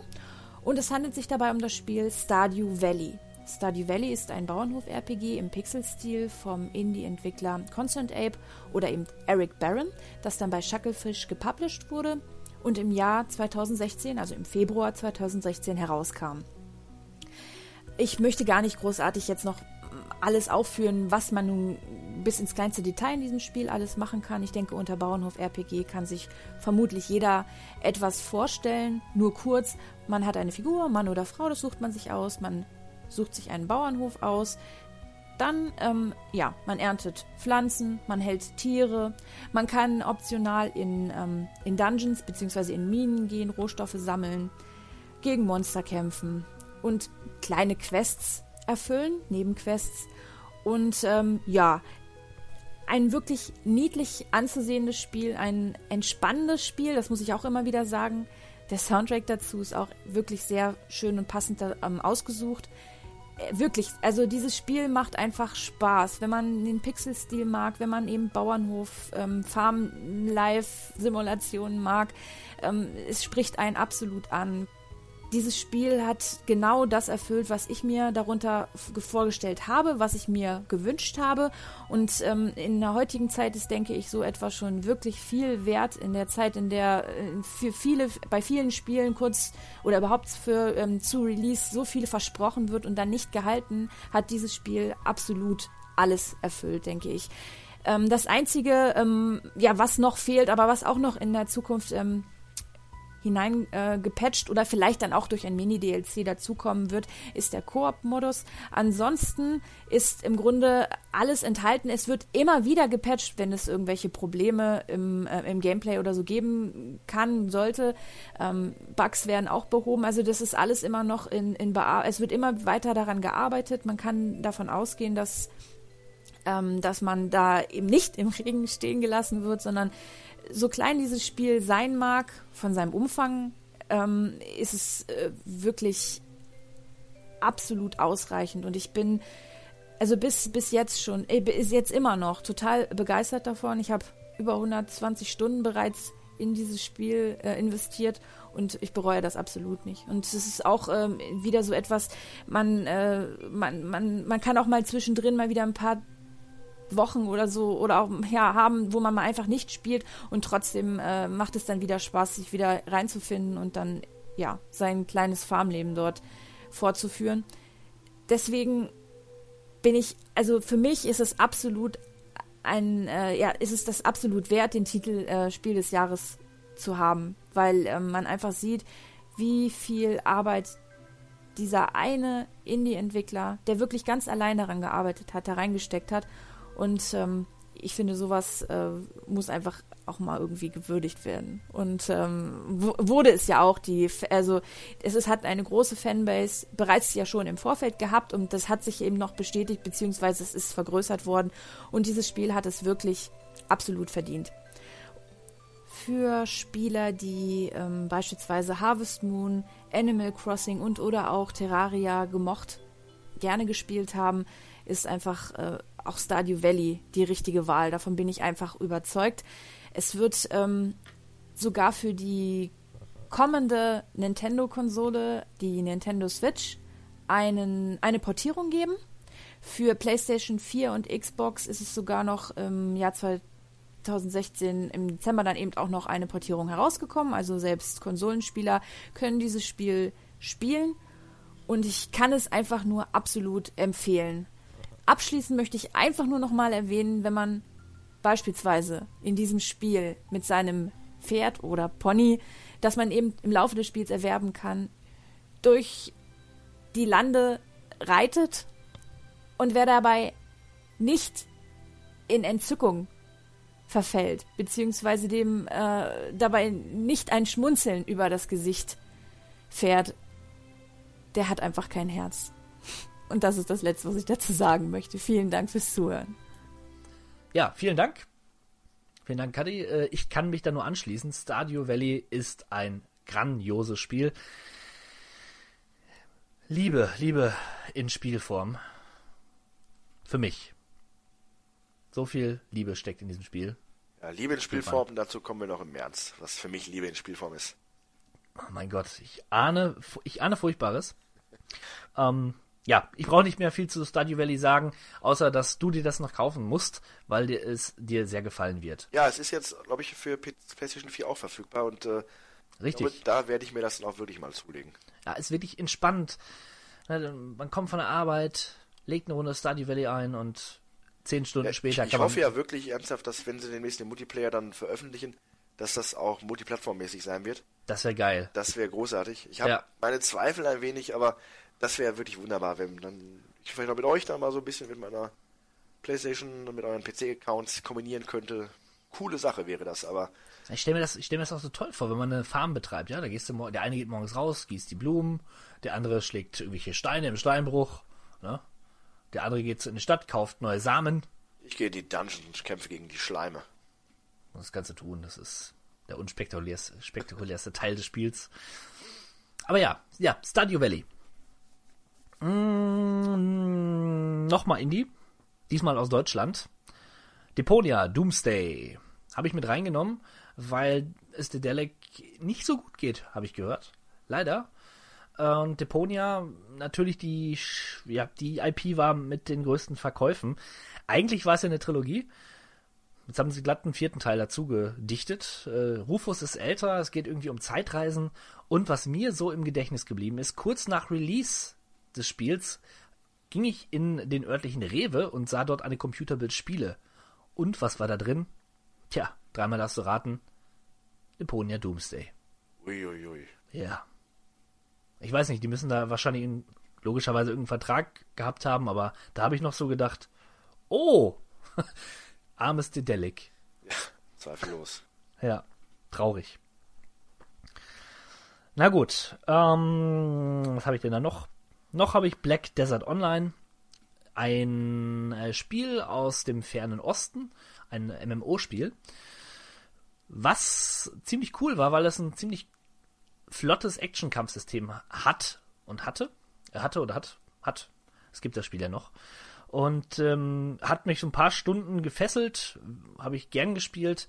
Im Grunde nichts Besonderes, außer dass die Grafik sehr schick ist und es hat vor allen Dingen auch deine Lieblingsengine die es massiv verwendet. Mhm. Ja, ja, das muss man, muss man dem Spiel zugute halten. Äh, darüber hinaus ist es aber auch ein Spiel, wo man wirklich viel und intensiv ähm, sich hineinfuchsen muss. Denn es ist nicht nur ein normales MMO, das heißt, du läufst rum, schlachtest irgendwelche Monster und lootest, sondern Du hast auch ein Handelssystem. Du kannst Handelsrouten erstellen, kannst äh, Arbeiter, Häuser kaufen, dort Arbeiter platzieren und ja, Waren, Kreislaufsystem, bla bla bla. Und da war ich dann raus. Aber cool war, dass ich mir ein Pferd erspielt habe. Habe ich bekommen als Geschenk. Das hat mich sehr gefreut. Denn man hat äh, diverse Reittiere zur Verfügung. Und, das habe ich noch nie gesehen, du kannst einen Punkt auf der Map anvisieren und deine Figur läuft alleine hin. Ja, ziemlich cool. Also man spart viel Zeit und Nerven, weil die Spielwelt ist riesengroß. Einmal angeklickt, die Spielfigur läuft und läuft. Ja, Black Desert. Redet heute auch keiner mehr drüber. Nee. Ja, was ein Februar, ne? Was ein Februar. Ja, Eine Menge Stoff. auf jeden Fall. Kann man gar nicht anders sagen. Und äh, dann sind wir im März. Da sind wir im März. Und komm, wollen, wollen, wir, wollen, wir, wollen wir dich schon glücklich machen? Wollen wir das Spiel schon ein bisschen nach vorne ziehen? Ja, äh, tatsächlich auf diesen Titel habe ich ja schon im Jahr 2015 gewartet und ich hatte mir tatsächlich auf meine Arbeit, auf meinem Outlook-Account eine Erinnerung eingestellt für den Tag des Releases, damit ich dann direkt auf die örtlichen Importseiten gehen kann, um das Spiel zu bestellen. Gesagt, getan. Und was las ich dann dort? Es wurde verschoben. Es sollte erst, glaube ich, Anfang Januar rauskommen, dann kam es halt erst im März raus. Egal. Bestellt, geholt, gewundert, sehr gewundert. Aber dann doch viele Stunden gespielt und die Rede ist natürlich von äh, Dead or Alive Extreme 3, dem, ja, wie möchte man das nennen, dem äh, Inselurlaubssimulator des weiblichen Casts der Dead or Alive Reihe. Ja, die werden aus dubiosen Vorgründen von irgendwelchen Leuten auf diese Insel gelockt, um dort einen Urlaub zu verbringen. Und das Ziel des Spielers ist es, den Mädels dort einen wunderbaren, unvergesslichen Urlaub zu bescheren, indem man sie zu Aktivitäten schickt, ihnen Geschenke macht und sie sonst wie bei der Stange hält. Und äh, ja, das Spiel bietet eigentlich nicht viel anderes als endlosen Grind. Ne, Der Grind, der dafür da ist, um an Geld zu kommen. Mit dem Geld kauft man sich dann neue Klamotten, mit dem wahrsten Sinne des Wortes, Bikinis oder sonstige Accessoires und äh, ja, äh, man hat halt nicht so viele Aktivitäten, dass es auch recht schnell eintönig wird.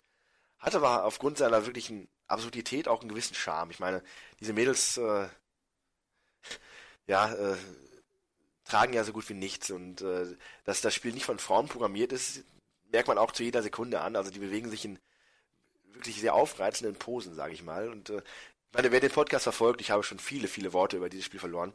Ähm, neuerdings habe ich es mal wieder eingelegt nach einer etwas längeren Pause. Da gab es einen größeren Patch. Und unter anderem gab es dann auch jetzt eine, ein neues Feature. Man konnte nämlich Lotions kaufen, mit denen man gewisse Körperproportionen der Figur entweder weicher oder härter macht. Es gab also zum Beispiel so eine Brustlotion, die lässt dann die Brüste noch äh, wackeliger werden. Also eine, eine ganz tolle Sache. Das gilt auch für den Hintern, da kann man sich dann auch so ein Zeug holen. Aber man muss halt auch ein entsprechendes Popularitätslevel erreicht haben bei dem Mädchen seiner Wahl, damit die das auch annimmt. Ja, damit man das dann dreimal machen kann, dann hat man die super Wackelbrüste. Eine ganz tolle Sache. Ja, und äh, naja, natürlich läuft dieses Spiel auch mit Echtgeld. Ähm, ich persönlich komme nicht in die Versuchung, weil das ist ja ein Importspiel und entsprechend kann man nicht über den deutschen Store auf diese Sachen zugreifen. Ich habe auch keine Lust, mir dafür jetzt extra einen chinesischen Store-Account dazu zu legen, von daher verzichte ich gerne drauf, aber im Großen und Ganzen ist es halt netter Zeitvertreib für perverse Leute. Also die Gamestar würde schreiben, ein Spiel für Verlierer. Würde oder hat? Ähm, Würde.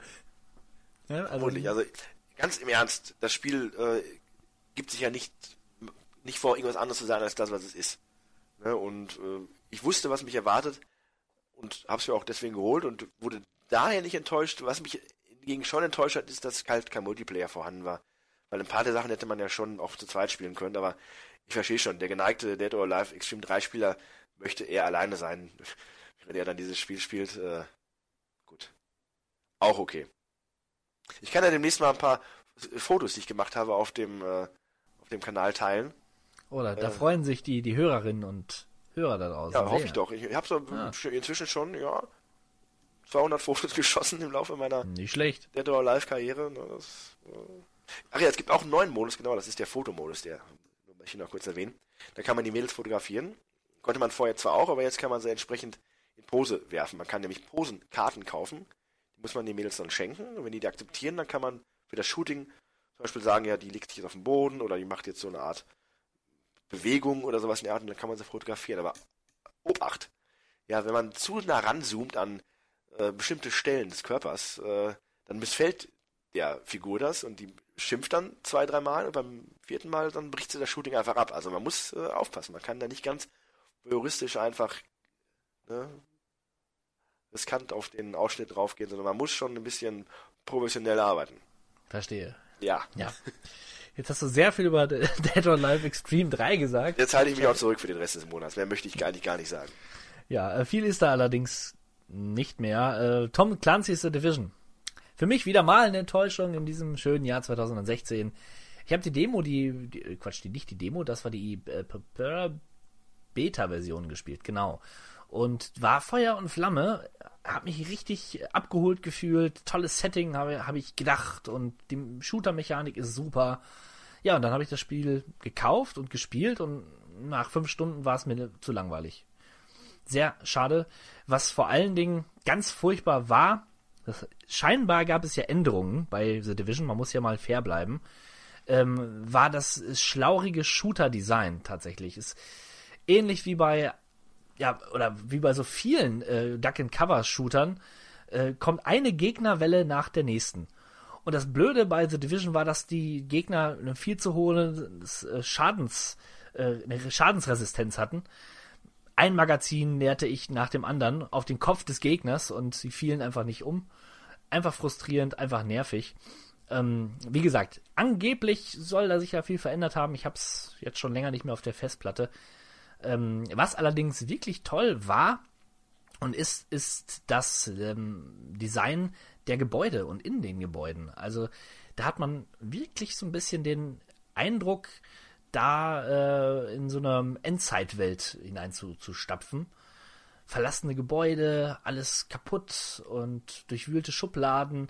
Da kam so ein bisschen so, so vereinzelte Last, The Last of Us Momente tatsächlich hoch. Das war toll, muss ich sagen. Ja, was man noch sagen muss zu dem Spiel, äh, was dem auch noch etwas erschwerend hinzukam, dass sich ja über zwei Jahre hinweg ein großer Hype aufgebaut hat, äh, weil man immer nur diese wirklich großartigen Grafikwunder mhm. äh, gesehen hat, die die äh, Previews auf den E3s ja schon versprochen haben, was dann nicht ganz so eingehalten worden ist und das war trotzdem, trotzdem ja, hübsch, aber diese Faszination, die die ersten Trailer verstrahlten, hat es am Ende halt dann nicht einhalten können. Aber Nein, absolut gut. nicht. Äh, das Hype halt echt ein Spiel killen kann. Zu dem Paradebeispiel kommen wir auch noch in diesem Jahr. Ja, sage ich mit einer Träne im Auge. Ähm, ja. Ja, mehr gibt es eigentlich zu The Division nicht zu sagen. Ähm, ein Spiel, wo ich echt enttäuscht war. Ein bisschen äh, ähnlich ging es mir mit The Guest. Habe ich mich im Vorfeld recht äh, drüber gefreut. Äh, es ist ein, ein Adventure-Spiel, hatte so ein bisschen die Idee von Silent Hill The Room. Zumindest diesen Raumaspekt. Also wir befinden uns im Hotelzimmer und müssen da diverse Rätsel lösen, aber so wirklich ist der Funke nicht übergesprungen. Die Rätsel waren alle zu, zu, zu lahm. Einfach nur zu lahm. Es, es hat sich angefühlt wie so ein, wie so ein Wimmelbildspiel. Nee, war, war nichts. Konnte ich leider nicht zu Ende bringen. Day of the Tentacle Remastered habe ich mir, wollte ich mir kaufen, habe ich nicht gemacht. Jetzt ist es im PSN Store, Gott sei Dank. Jetzt habe ich's. Ähm, ich muss dazu sagen, ich bin kein großer Fan der Tentakel. Erstaunlich. Also, das ist ja einer der großen äh, Point-and-Click-Referenztitel, nicht wahr? Und ja, ich, ja, ich ohne schäme mich auch ein bisschen. Nennen, ähm, eine größere Spielezeitschrift in Deutschland, die auch einen relativ großen YouTube-Kanal hat, hat ihre Top 10 PC-Games veröffentlicht, die nur so strotzte vor Remakes und oh, ja. Add-ons und furchtbar, aber da war, glaube ich, der auf Tentacle auf Platz 3 oder 2, also sehr, sehr weit vorne.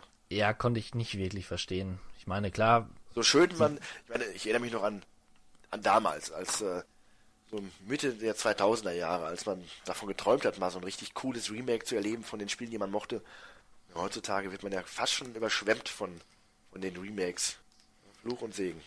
Ja, ja, dieses Jahr kommt auch wieder eins raus, da kommen wir aber später zu. Auch von LucasArts. Ja, weiß ich auch nicht. Wenn man es damals gespielt hat und mochte, freut man sich und Leute, die es nachholen möchten, freuen sich auch. Ich werde mal reinschauen. Ja, das war's aber auch. Das war's jetzt tatsächlich vom März. Und ähm, kurze, kurze kleine Unterbrechung und wir sehen uns gleich wieder. Hören uns gleich wieder. Bis gleich. Weiter geht's mit den Monaten April bis Juni. Da macht den Anfang Quantum Break. Remedies. Darauf habe ich ja Großer gewartet. Streich. Und äh, ja, ganz großer Streich. Und man merkt daran, ich meine, natürlich waren wir jetzt auch als Nicht-Xbox-Besitzer, weil das war ja einer der großen Xbox-Exklusivtitel des Jahres, die Zielgruppe. Aber man merkt auch daran, dass es an einem vorbeigegangen ist. Ich musste wirklich überlegen, kam das jetzt 2016 raus oder ist das schon älter, dieses Spiel? Das ist so von meinem Radar runtergefallen. Aber nein, es war in diesem Jahr, relativ früh im Jahr, dieses merkwürdige Spiel, was äh, Spiel und eine echt äh, Komplette. komplette ähm, Realtime Fernsehserie quasi. Was ist eine Realtime Fernsehserie? Also eine mit echten Schauspielern gedrehte Fernsehserie mit äh, kombiniert hat. Sollte der große Clou werden, die Medien miteinander zu verbinden. Führt aber dazu, dass man zwischen den Spielelementen teilweise echt langweilige, schlecht geschauspielerte äh, Serien-Episoden sich angucken musste. Gut, da gehen die Meinungen auseinander. Manche fanden es cool und gut gemacht und merkten keinen Unterschied zu einer normal fürs Fernsehen produzierten Serie. Bei vielen anderen wirkt das aber einfach nur, ja, kam es nicht so toll an. Und es ist auch grenzwertig. Ich meine, möchte ich ein Spiel spielen oder möchte ich eine Serie gucken? Und ähm, das Spiel war wohl nicht so gut und auch die Story nicht so toll, dass man das dann in Kauf nahm und so ist es mehr oder weniger ein, ja, ein obskures Experiment gewesen, was da eingegangen worden ist, was aber offensichtlich nicht wirklich aufgegangen ist. Ja, zum, zumal ähm, zumindest für, für Windows-Besitzer Steam erstmal außen vor war. Es gab es erstmal nur für diesen Windows ähm, Xbox Store, wo man sich das Ganze kaufen konnte. Was mich überhaupt erstmal davon abgehalten hat, mir das Spiel zuzulegen. Mittlerweile gibt es es- das Ganze ja bei Steam. Hätten sie es vielleicht so gemacht, hätte es ein paar mehr Verkäufe gegeben, aber so halt nicht. Außerdem finde ich, ähm, dass es da, wie hieß dieses, dieser MMO-Shooter, den es mal gab. Das war auch Defiance oder so. Das fand ich irgendwie smarter.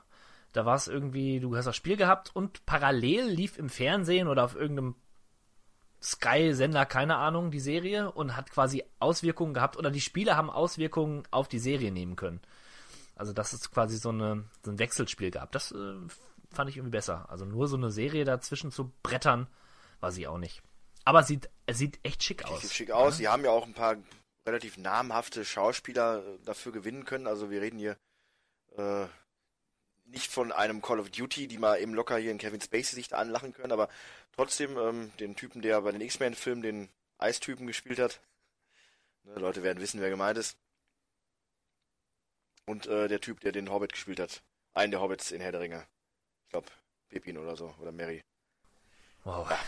Ne? Ich warte ja auf Alan Wake 2. Ne, Das will ich haben, Alan Wake 2. Also Remedy, strengt euch an. Ja, äh, es kann nur besser werden. Ja. Äh, Dark Souls 3. Ja, der, der nächste Flop des Monats April. Leider sehen das vermutlich äh, 99% der Leute komplett anders. Tja. Dark Souls halt, ne? Ich meine, wir als alte Dark Souls-Veteranen müssen uns mal langsam an den dritten Teil machen. Wobei der zweite Teil sollte erstmal davor kommen und vielleicht auch Demon's Souls. Ja. Aber dann. Aber dann, Aber dann. Na, schauen wir mal. Also ich finde, man kann nur direkt zum dritten springen, weil wir den ersten so dominiert haben, dass wir uns eigentlich nicht weiter beweisen müssten. Ja, kurz zusammengefasst, kam gut an bei Presse und Fans und äh, die Dark Souls Fangemeinde hat dann weiter tolles neues Futter bekommen und ja, ne, für Fans. Ja, für die Fans sicherlich auch Ratchet Clank. Die beiden sympathischen Figuren haben dieses Jahr auch einen Film bekommen, wie du ja schon eingangs erwähntest in diesem Podcast.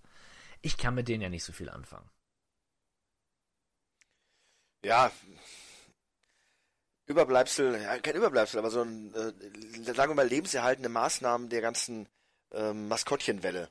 Ratchet und Clank, ähm, ich finde generell so diese Art von Videospielen sind mehr oder weniger nur noch Liebhabersache. Ne, ähnlich wie es bei diesem inoffiziellen Nachfolger auch sein wird, der auch für die Switch erscheinen wird, von den, ähm, von den Benjo-Kazooie-Leuten. Oh, Yooka-Laylee. Ja, Super. Wird, ist, ja, wie gesagt, für Fans. Das spricht aber leider auch nicht mehr so. Und für Fans ist halt auch Ratchet Clank und sah schön aus und hat äh, toll gepasst zum, zu der Filmatmosphäre. Das sah halt auch wirklich so aus, als wenn es äh, aus dem Film rausgefallen wäre. Ansonsten ist es halt das typische 3D-Plattforming. War, war ja auch kein Vollpreistitel, ne? Das war ein bisschen günstiger. Also so als kleiner Snack für zwischendurch. Für die Fans genau das Richtige. Ja, der kleine Snack zwischendurch war dann ja auch vermutlich Axiom Verge, ein Indie-Titel, der äh, auf der PS Vita auch dann sein Zuhause fand und das Ganze war dann so eine Art, ja, in der Schnittmenge von Super Metroid ein Spiel und ähm, mit einem kleinen Twist, dass ähm, man da gewisse Pixelkräfte einsetzen konnte, die, die man dann, mit der man dann quasi auch die vierte Wand durchbrochen hat. Und ja, vom Gameplay her war es faszinierend und das Spiel hat auch eine Metaebene entwickelt, äh, auf die man sich dann hätte einlassen können. Ich habe es natürlich nicht getan, aber ich habe von vielen Leuten gehört, die das getan haben und die es mochten. Äh, ein kleiner Überraschungshit im frühen Jahre. Ja, sieht sympathisch aus, muss ich sagen. Doch, es spielt sich flott. Also es ist absolut das, was äh, vielleicht die Leute auch die große Metroid-Fangemeinde, die ja immer noch auf so ein Oldschool Metroid-Spiel wartet, äh, gebraucht hat und das hat erstmal so ein bisschen den Appetit gestillt. Es gab übrigens in diesem Jahr auch ein großes Metroid ähm, Revival, ein von Fans programmiertes Spiel, was quasi Super Metroid 1.5 ist. Ja, ähm, wurde richtig groß aufgezogen, sah richtig schön aus, hat äh, noch ergänzende Welten gehabt und so und ergänzende Levels. Ja, aber da hat Nintendo recht schnell den Riegel vorgeschoben, deswegen. Zu Recht. Äh, ich finde, das geht auch überhaupt nicht. richtig. Ja, und wenn sie es vielleicht das selbst übernommen hätten von Nintendo, aber nein, auch das nicht. Sie wollen es. Ach, wenn ich mich dran. Jetzt genau, das war ja auch, das war ja auch in dem Jahr. Ähm, wie hieß denn das mit den Super Mario No Man's Sky? Weißt du noch? Ich habe ich hab dazu ein Let's Play gemacht, ein ganz kleines. No, no Man, ach, verdammt. Also es war prinzipiell ein 2D Mario, aber mit einem No Man's Sky ähnlichen Prämisse. Quasi, dass du vom Planeten zu Planeten reisen kannst. Und da war ja erst Super Mario drin. Da hat Nintendo aber gesagt, nee, nee, nee, Freunde, so nicht. Und dann haben sie Mario entfernt und es durch ein anderes, durch ein anderes Männchen ersetzt. Also Nintendo. Ja, da verstehen sie keinen Spaß. Ja. Aber wir, wir, bleiben, wir bleiben noch bei Nintendo und kommen jetzt zu Star Fox Zero. Das ist nämlich das, wenn Nintendo mal so richtig Hand anlegt und zeigt, wie es richtig geht. Die Muskeln spielen lässt. Ja, Flexio Muscles. Ja, dann kann das auch mal in die Hose gehen. Denn Star Fox Zero richtig. kam nicht gut an bei den Leuten. Ganz und gar nicht. Vermurkste Steuerung habe ich gehört, ich habe es nicht gespielt. Und auch so sah es echt nicht gut aus. Weißt du noch, als wir bei der E3 davor saßen und uns das erste Bildmaterial ähm, zugeführt zukam? Das, das, ich war entsetzt. Ja, äh, zum einen das und ähm, ich habe bei YouTube ja viele Kanäle abonniert von Leuten, die wirklich nah an Nintendo dran sind. Die wirklich, ähm, es ist bei YouTube so, du darfst in der Regel nicht unbedingt frei jedes Nintendo-Spiel streamen und äh, vorstellen, sondern da, auch da schreitet Nintendo rigoros ein. Äh, du musst da sich auf gewisse Verträge mit denen einlassen. Und ein paar YouTuber haben das gemacht. Die bekommen dann auch frühzeitigen Content. Und äh, Leute, die das wirklich mit einer, mit dem, mit der mit dem Engagement einer Bärenmutter verteidigt haben. Diese Star Fox mussten am Ende des Jahres doch kleinlaut zugeben, es war vielleicht doch nicht ganz der erhoffte Bringer. Ja, weil es auch einfach quasi das zweite Mal war, dass ein Star Fox-Spiel komplett geremaked wurde. Denn es hat der Geschichte nichts Neues hinzugefügt. Die Steuerung war, wie gesagt, mutiges Experiment, was äh, in die Hose ging. Manche sagen, ach, ihr seid doch alle Idioten, das ist doch gut spielbar. Na, äh, die Option, das anders zu spielen, wäre zumindest nett gewesen. Ja, und mit dem zweiten Mann das Ganze zu machen, ja, ging auch, aber äh, das ist ja auch kein reinrassiges Zwei-Spieler-Spiel. Und so kam eins zum anderen und so hat das Spiel im Laufe der Jahre, äh, der Monate schon die Reputation erhalten, eins der, einer der großen Rohrkrepierer, Rohrkrepierer 2016 gewesen zu sein. Schon ein bisschen schade, denn Star Fox ja. ist mir irgendwie seit jeher immer sympathisch gewesen. Aber naja, so ist das halt. Ich habe mir neulich, als wir auf der, auch in 2016 auf der Retro-Börse in Bochum waren, Mhm. Hab ich mir ja zum ersten Mal das Original Star Fox zugelegt für das Super Nintendo. Oh, das habe ich gar nicht mitbekommen. Nee? nee. Ja.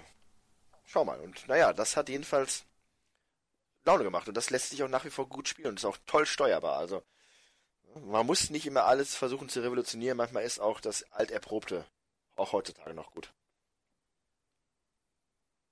Jetzt kommen wir zu was durchaus Innovativem und das zeigt auch mal, dass man sich auch mal was trauen muss und kann, ja. Und dann kann es auch mal klappen. Nämlich mit Superhot wurde gezeigt, dass man äh, einen Ego-Shooter und ähm, äh, Zeitlupe zusammenbringen kann.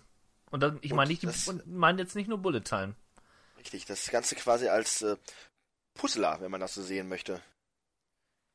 Ne, das, das Ziel ist es quasi, sich aus dem Kugelhagel der Feinde herauszumanövrieren, indem man sich normalerweise gar nicht bewegt. Richtig. Denn die Zeit geht dann nur weiter, wenn man halt in Aktion ist. Wenn man sich nicht bewegt, Ja, sie, sie schreitet schon voran, aber wirklich minimal. Also du kannst die Kugel Stück für Stück auf dich zukommen sehen und hast dann Zeit zu überlegen, was tue ich als nächstes.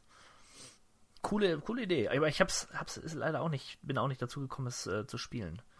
ja, stylische Grafik, so Ja. in einer Art äh, polygonhaften Schwarz, äh, Rot, Weiß Ja, äh, wird das Ganze dann dargestellt und auch ähm, ja, bewusst künstlich gehalten, aber hat einen recht interessanten Look. auf jeden Fall. Genauso wie Cathy Rain.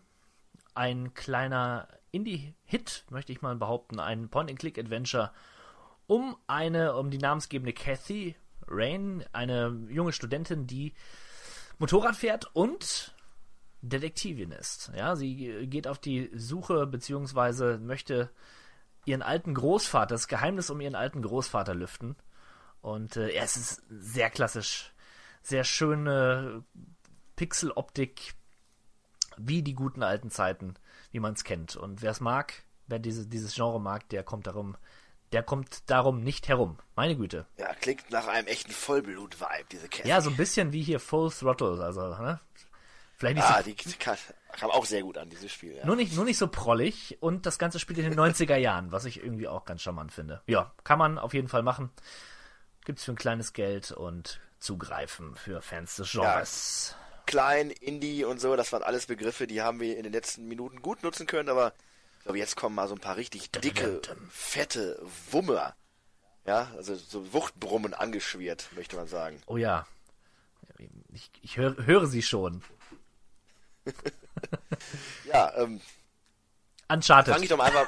Ja, ach, jetzt hast du mir meinen ganzen Aufbau hier ver vermasselt, aber egal.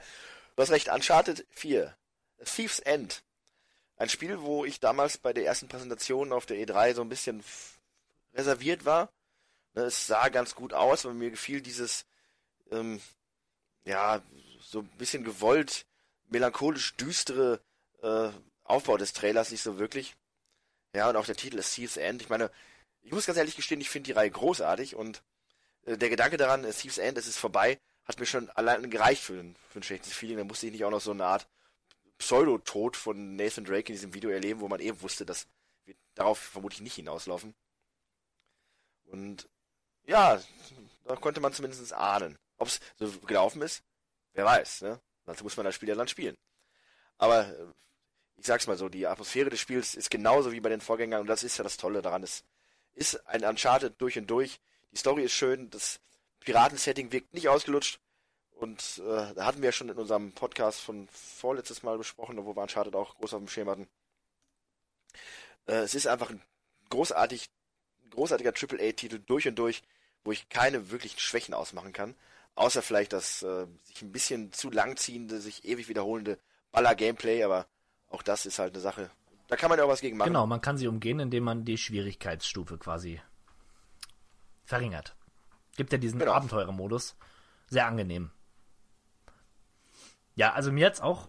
äh, Es, es war, ist für mich auch der beste Teil der Serie, muss ich ganz klar sagen. Ich finde die Geschichte in dem Fall am interessantesten. Ich fand, äh, dass die Dialoge mit, mit Nate, Nate und seinem Bruder ziemlich spannend und abwechslungsreich. Es sind so kleine Sachen, die auch auffallen. Zum Beispiel ist dir aufgefallen, wenn du in einem Dialog unterbrochen wirst. Ja, es passiert ja mal irgendwie, dass du dann irgendwie vom Weg abkommst oder so, oder es passiert irgendwas. Und wenn du dann wieder zu ihm gehst, dann sagt er sowas wie, wo waren wir eben stehen geblieben? Und erzählt dann weiter. Ja, Super, Richtig, grandios. genau. Das ist mir auch sehr positiv aufgefallen. Revolutionär, wirklich. Also das habe ich, hab ich so noch nie erlebt in einem Spiel. Ja, das regt mich zum Beispiel auch bei FIFA. Äh, wenn da mal irgendwie was Interessantes kommt zwischendurch, wo die dann mal nicht diesen üblichen Standardscheiß erzählen, äh, er gewinnt den Zweikampf. Sondern mal anfangen zu sagen, ja, Borussia Dortmund äh, hat damals in den 2000er Jahren äh, so und so irgendwas Interessantes. Äh, Das geht auch ein bisschen länger dann. aber dann machst du dann einen Torschuss, dann wird das unterbrochen durch, oh, ein toller Torschuss oder sowas. Und dann ist es vorbei. Dann fragst du dich, was hat er denn jetzt erzählen wollen?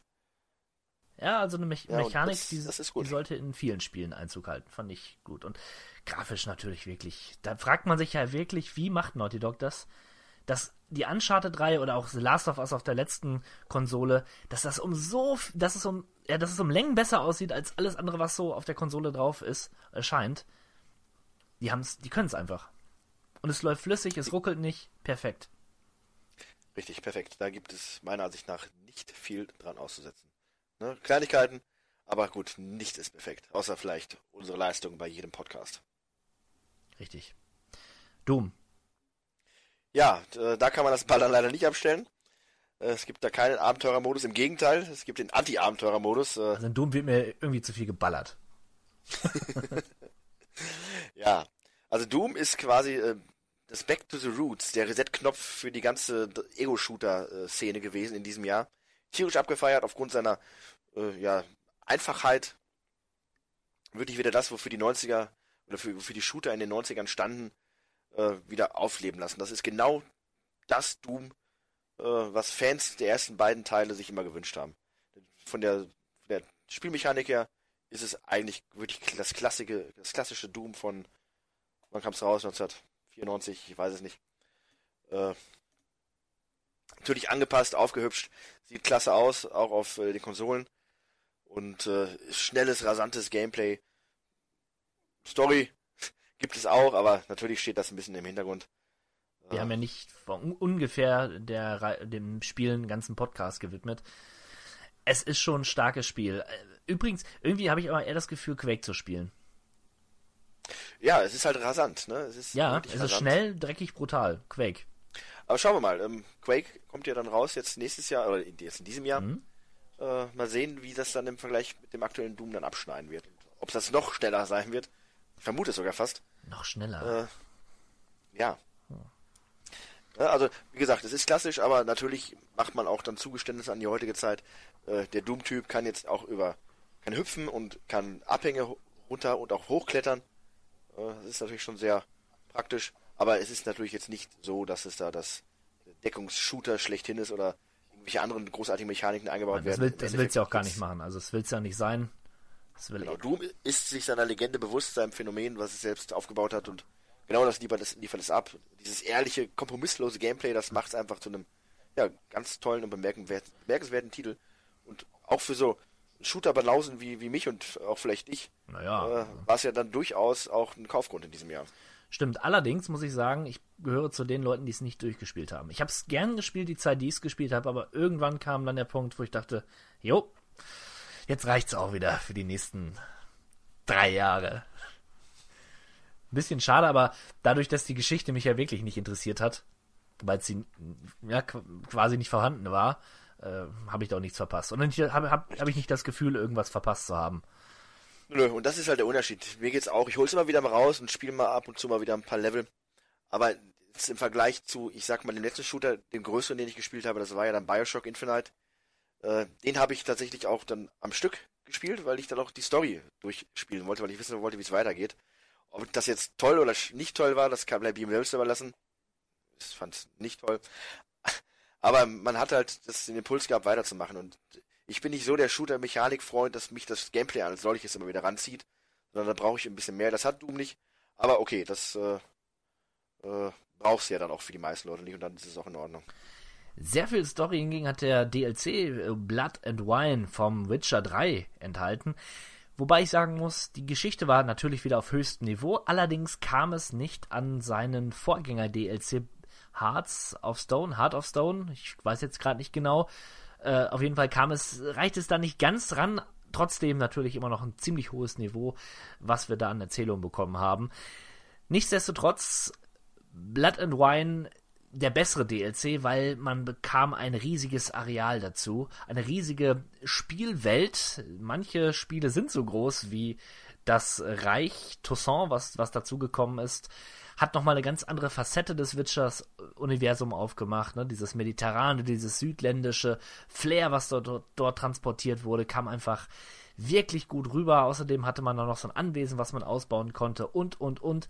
Ich fand's einfach nur grandios. Ich habe Spaß gehabt von der ersten bis zur letzten Minute und jetzt ist auch gut. Jetzt kann Gerald in Ruhestand gehen und ähm, ja, vielen Dank, Gerald, für diese wunderbare Zeit. So sieht's aus. Wo wir gerade bei äh, Add-ons oder, oder äh, DLCs sind, im Mai erschien auch der letzte große DLC für Fallout, nämlich Far Harbor. Und ich sage bewusst letzte große DLC, den Nuka World. Ja, das war irgendwo genauso wie ähm, Automatron. Nett, aber jetzt nun auch nichts Vergleichbares mit den DLCs, die sie rausgebracht haben für Fallout 3 oder New Vegas. Naja, wie dem auch sei, Far Harbor, ein richtig tolles Stück Story-Erweiterung, äh, spielt auf einer abgelegenen Insel, Far Harbor, auf der man dann auch bestimmte Abenteuer bestehen muss, äh, sich bestimmten Fraktionen anschließen oder sie bekämpfen kann. Oder halt, ähnlich wie im Hauptspiel auch, seinen ganz eigenen Weg äh, zu seinem eigenen, für sein eigenes Ziel gehen kann. Ich weiß nicht, inwieweit äh, die Story große Einflüsse nimmt auf diesen DLC. Ich selber war ein Freund der, des Instituts. Das hat sich durchaus auch beeinflusst oder ein bisschen gezeigt im Verlauf der Story bei Fahaber. Ich weiß nicht, was passiert wäre, wenn ich jetzt zum Beispiel der Bruderschaft angehört hätte oder der, der Railway, ob das auch noch irgendwie erwähnt werden worden wäre. Aber als Institutmitarbeiter konnte ich, hatte ich sogar noch eine eigene Quest am Ende, ne, mit der ich dann quasi die Insel ja, verändern hätte können, sagen wir es mal so. Kann man aber auch so während des Hauptspiels, man hat viele Möglichkeiten. Äh, die Welt sieht cool aus, alles ein bisschen düster, ein bisschen nebelig. Halt, es ist halt ein äh, altes Fischerdörfchen mit einem auf der Insel, die hauptsächlich durch einen großen Wald durchzogen ist. Und da kam wieder richtiges Fallout-Feeling auf, das bei mir schon so ein bisschen eingeschlummert war. Und das habe ich wirklich wieder Stunden am Stück gespielt. Bis auf diese eine nervige VR-Rätselpassage, die ich ja auch schon beim letzten Mal erwähnt hatte grauenhaft zu spielen. Zeitfresser, weil man es nicht überspringen konnte. Man musste an einem Stück diese fünf Missionen machen und das hat einfach nur genervt. Da, das, das äh, würde mich davon abhalten, nochmal demnächst Verhaber in kürzester äh, Zeit zu spielen. Aber darüber hinaus, ja, das ist der einzige Negativpunkt. Ansonsten, wer Fallout 4 mochte, der wird auch Verhaber lieben und äh, sollte sich auf jeden Fall holen. Wenn man sich nur einen DLC holt, dann führt gar kein Weg an Verhaber vorbei. Ja, das werde ich tun, aber vorher muss ich auch erstmal noch das Hauptspiel durchspielen. Ich habe es immer noch nicht durch. Mein das Gott. Ist, ich weiß nicht, ich verliere mich da so. Der gute alte Steve naja. hat in dieser Zeit äh, Fallout 3, New Vegas und vermutlich auch demnächst noch äh, 4 durchgespielt, bevor du mit seinem... Der, der gute Steve hat auch kein Leben. ja, gut. Das, das, steht auf einem anderen Blatt Papier, das ist schon richtig. Ja, aber zumindestens ja. Äh, auf einem... Ja, na gut. Okay, machen wir mal, machen wir weiter mit Overwatch. Ey, ich finde Overwatch so unsympathisch. Tut mir leid, Kids da draußen, aber ich find's dämlich. Diese bunten Comicfiguren, die sich da abballern. Nichts gegen bunte Comicfiguren per se, aber spricht mich überhaupt nicht an. Finde ich furchtbar langweilig. Ja, es scheint einfach. Das war jetzt völlig fachmännisch und völlig. ja, ja klang wie ein von mir. Bericht aus, aus, aus von Spiegel. Aber du hast recht, mich reizt das auch in keinster Weise, aber äh, dass die Optik ja Leute doch anspricht, beweist ja allein die Tatsache, dass äh, auf diversen pornografischen Streaming-Portalen sehr, sehr viele Overwatch-Filmchen äh, quasi angeboten werden, wo die Figuren in freizügigen und äh, Erwachsenenunterhaltungsthematiken interagieren. Das ist auch von Blizzard nicht sehr gerne gesehen, die sind auch dagegen vorgegangen, aber was will man machen? Was will man gegen den Porno-Moloch machen? Aber nichtsdestotrotz scheint ja dann bei äh, Overwatch das Gameplay äh, das Entscheidende zu sein. Und das scheint eine Menge Shooter-Freunde anzusprechen. Und naja, darum wird gespielt wie blöde. Und der 16-Bit-Malo, diplomatisch wie eh und je. Ich versuche, ich versuche es, deine, deine, deine Impulse hier so ein bisschen. Äh, also meine Impulse werden noch, die werde ich, so langsam werde ich warm. Also wir nähern uns ja, naja, wir kommen da noch zu. zu meinen Flops. Ja, ein Spiel, was ich wirklich sehr, sehr gerne gespielt hätte, aber nicht spielen kann, weil ich immer noch nicht über den leistungsfähigen Computer verfüge, ist Total War Warhammer. Die Total War-Reihe fand ich ja grundsätzlich immer interessant, diese epischen Massenschlachten, die man da bestehen konnte, in verschiedenen historischen Settings, jetzt erweitert und äh, da kam mal zusammen, was zusammen gehört, meiner Ansicht nach, die Welt von Warhammer. Ne, man schreitet also mit seinen untoten Armeen oder mit seinen Menschenarmeen oder mit seinen Elfenarmeen in diese großen Gefechte und äh, kann kampagnenmäßig davor gehen oder im Multiplayer gegen seine Kumpels. Hat inzwischen auch dank DLCs jede Menge neue Fraktionen noch hinzubekommen. Also eine wirklich tolle Sache für Warhammer-Fans generell, für Total War-Fans auch. Also ich vermute sogar, die meisten Total War-Fans sind vorher schon Warhammer-Fans gewesen. Das kam ja nicht von ungefähr. Äh, deswegen im Echtzeitstrategiebereich eine ganz große Referenz in diesem Jahr. Ne, man hatte erst gedacht, das ist halt so ein kleiner Fanservice, der da betrieben wird, aber nee, dahinter steckte wirklich ein richtig klasse Spiel mit ausbalancierten und wirklich unterschiedlichen äh, ja, Fraktionen. Tolle Sache. Auch eine Empfehlung, eine klare Kaufempfehlung an The Hock. Ja, natürlich. Ja. Wenn er es nicht sogar schon hat.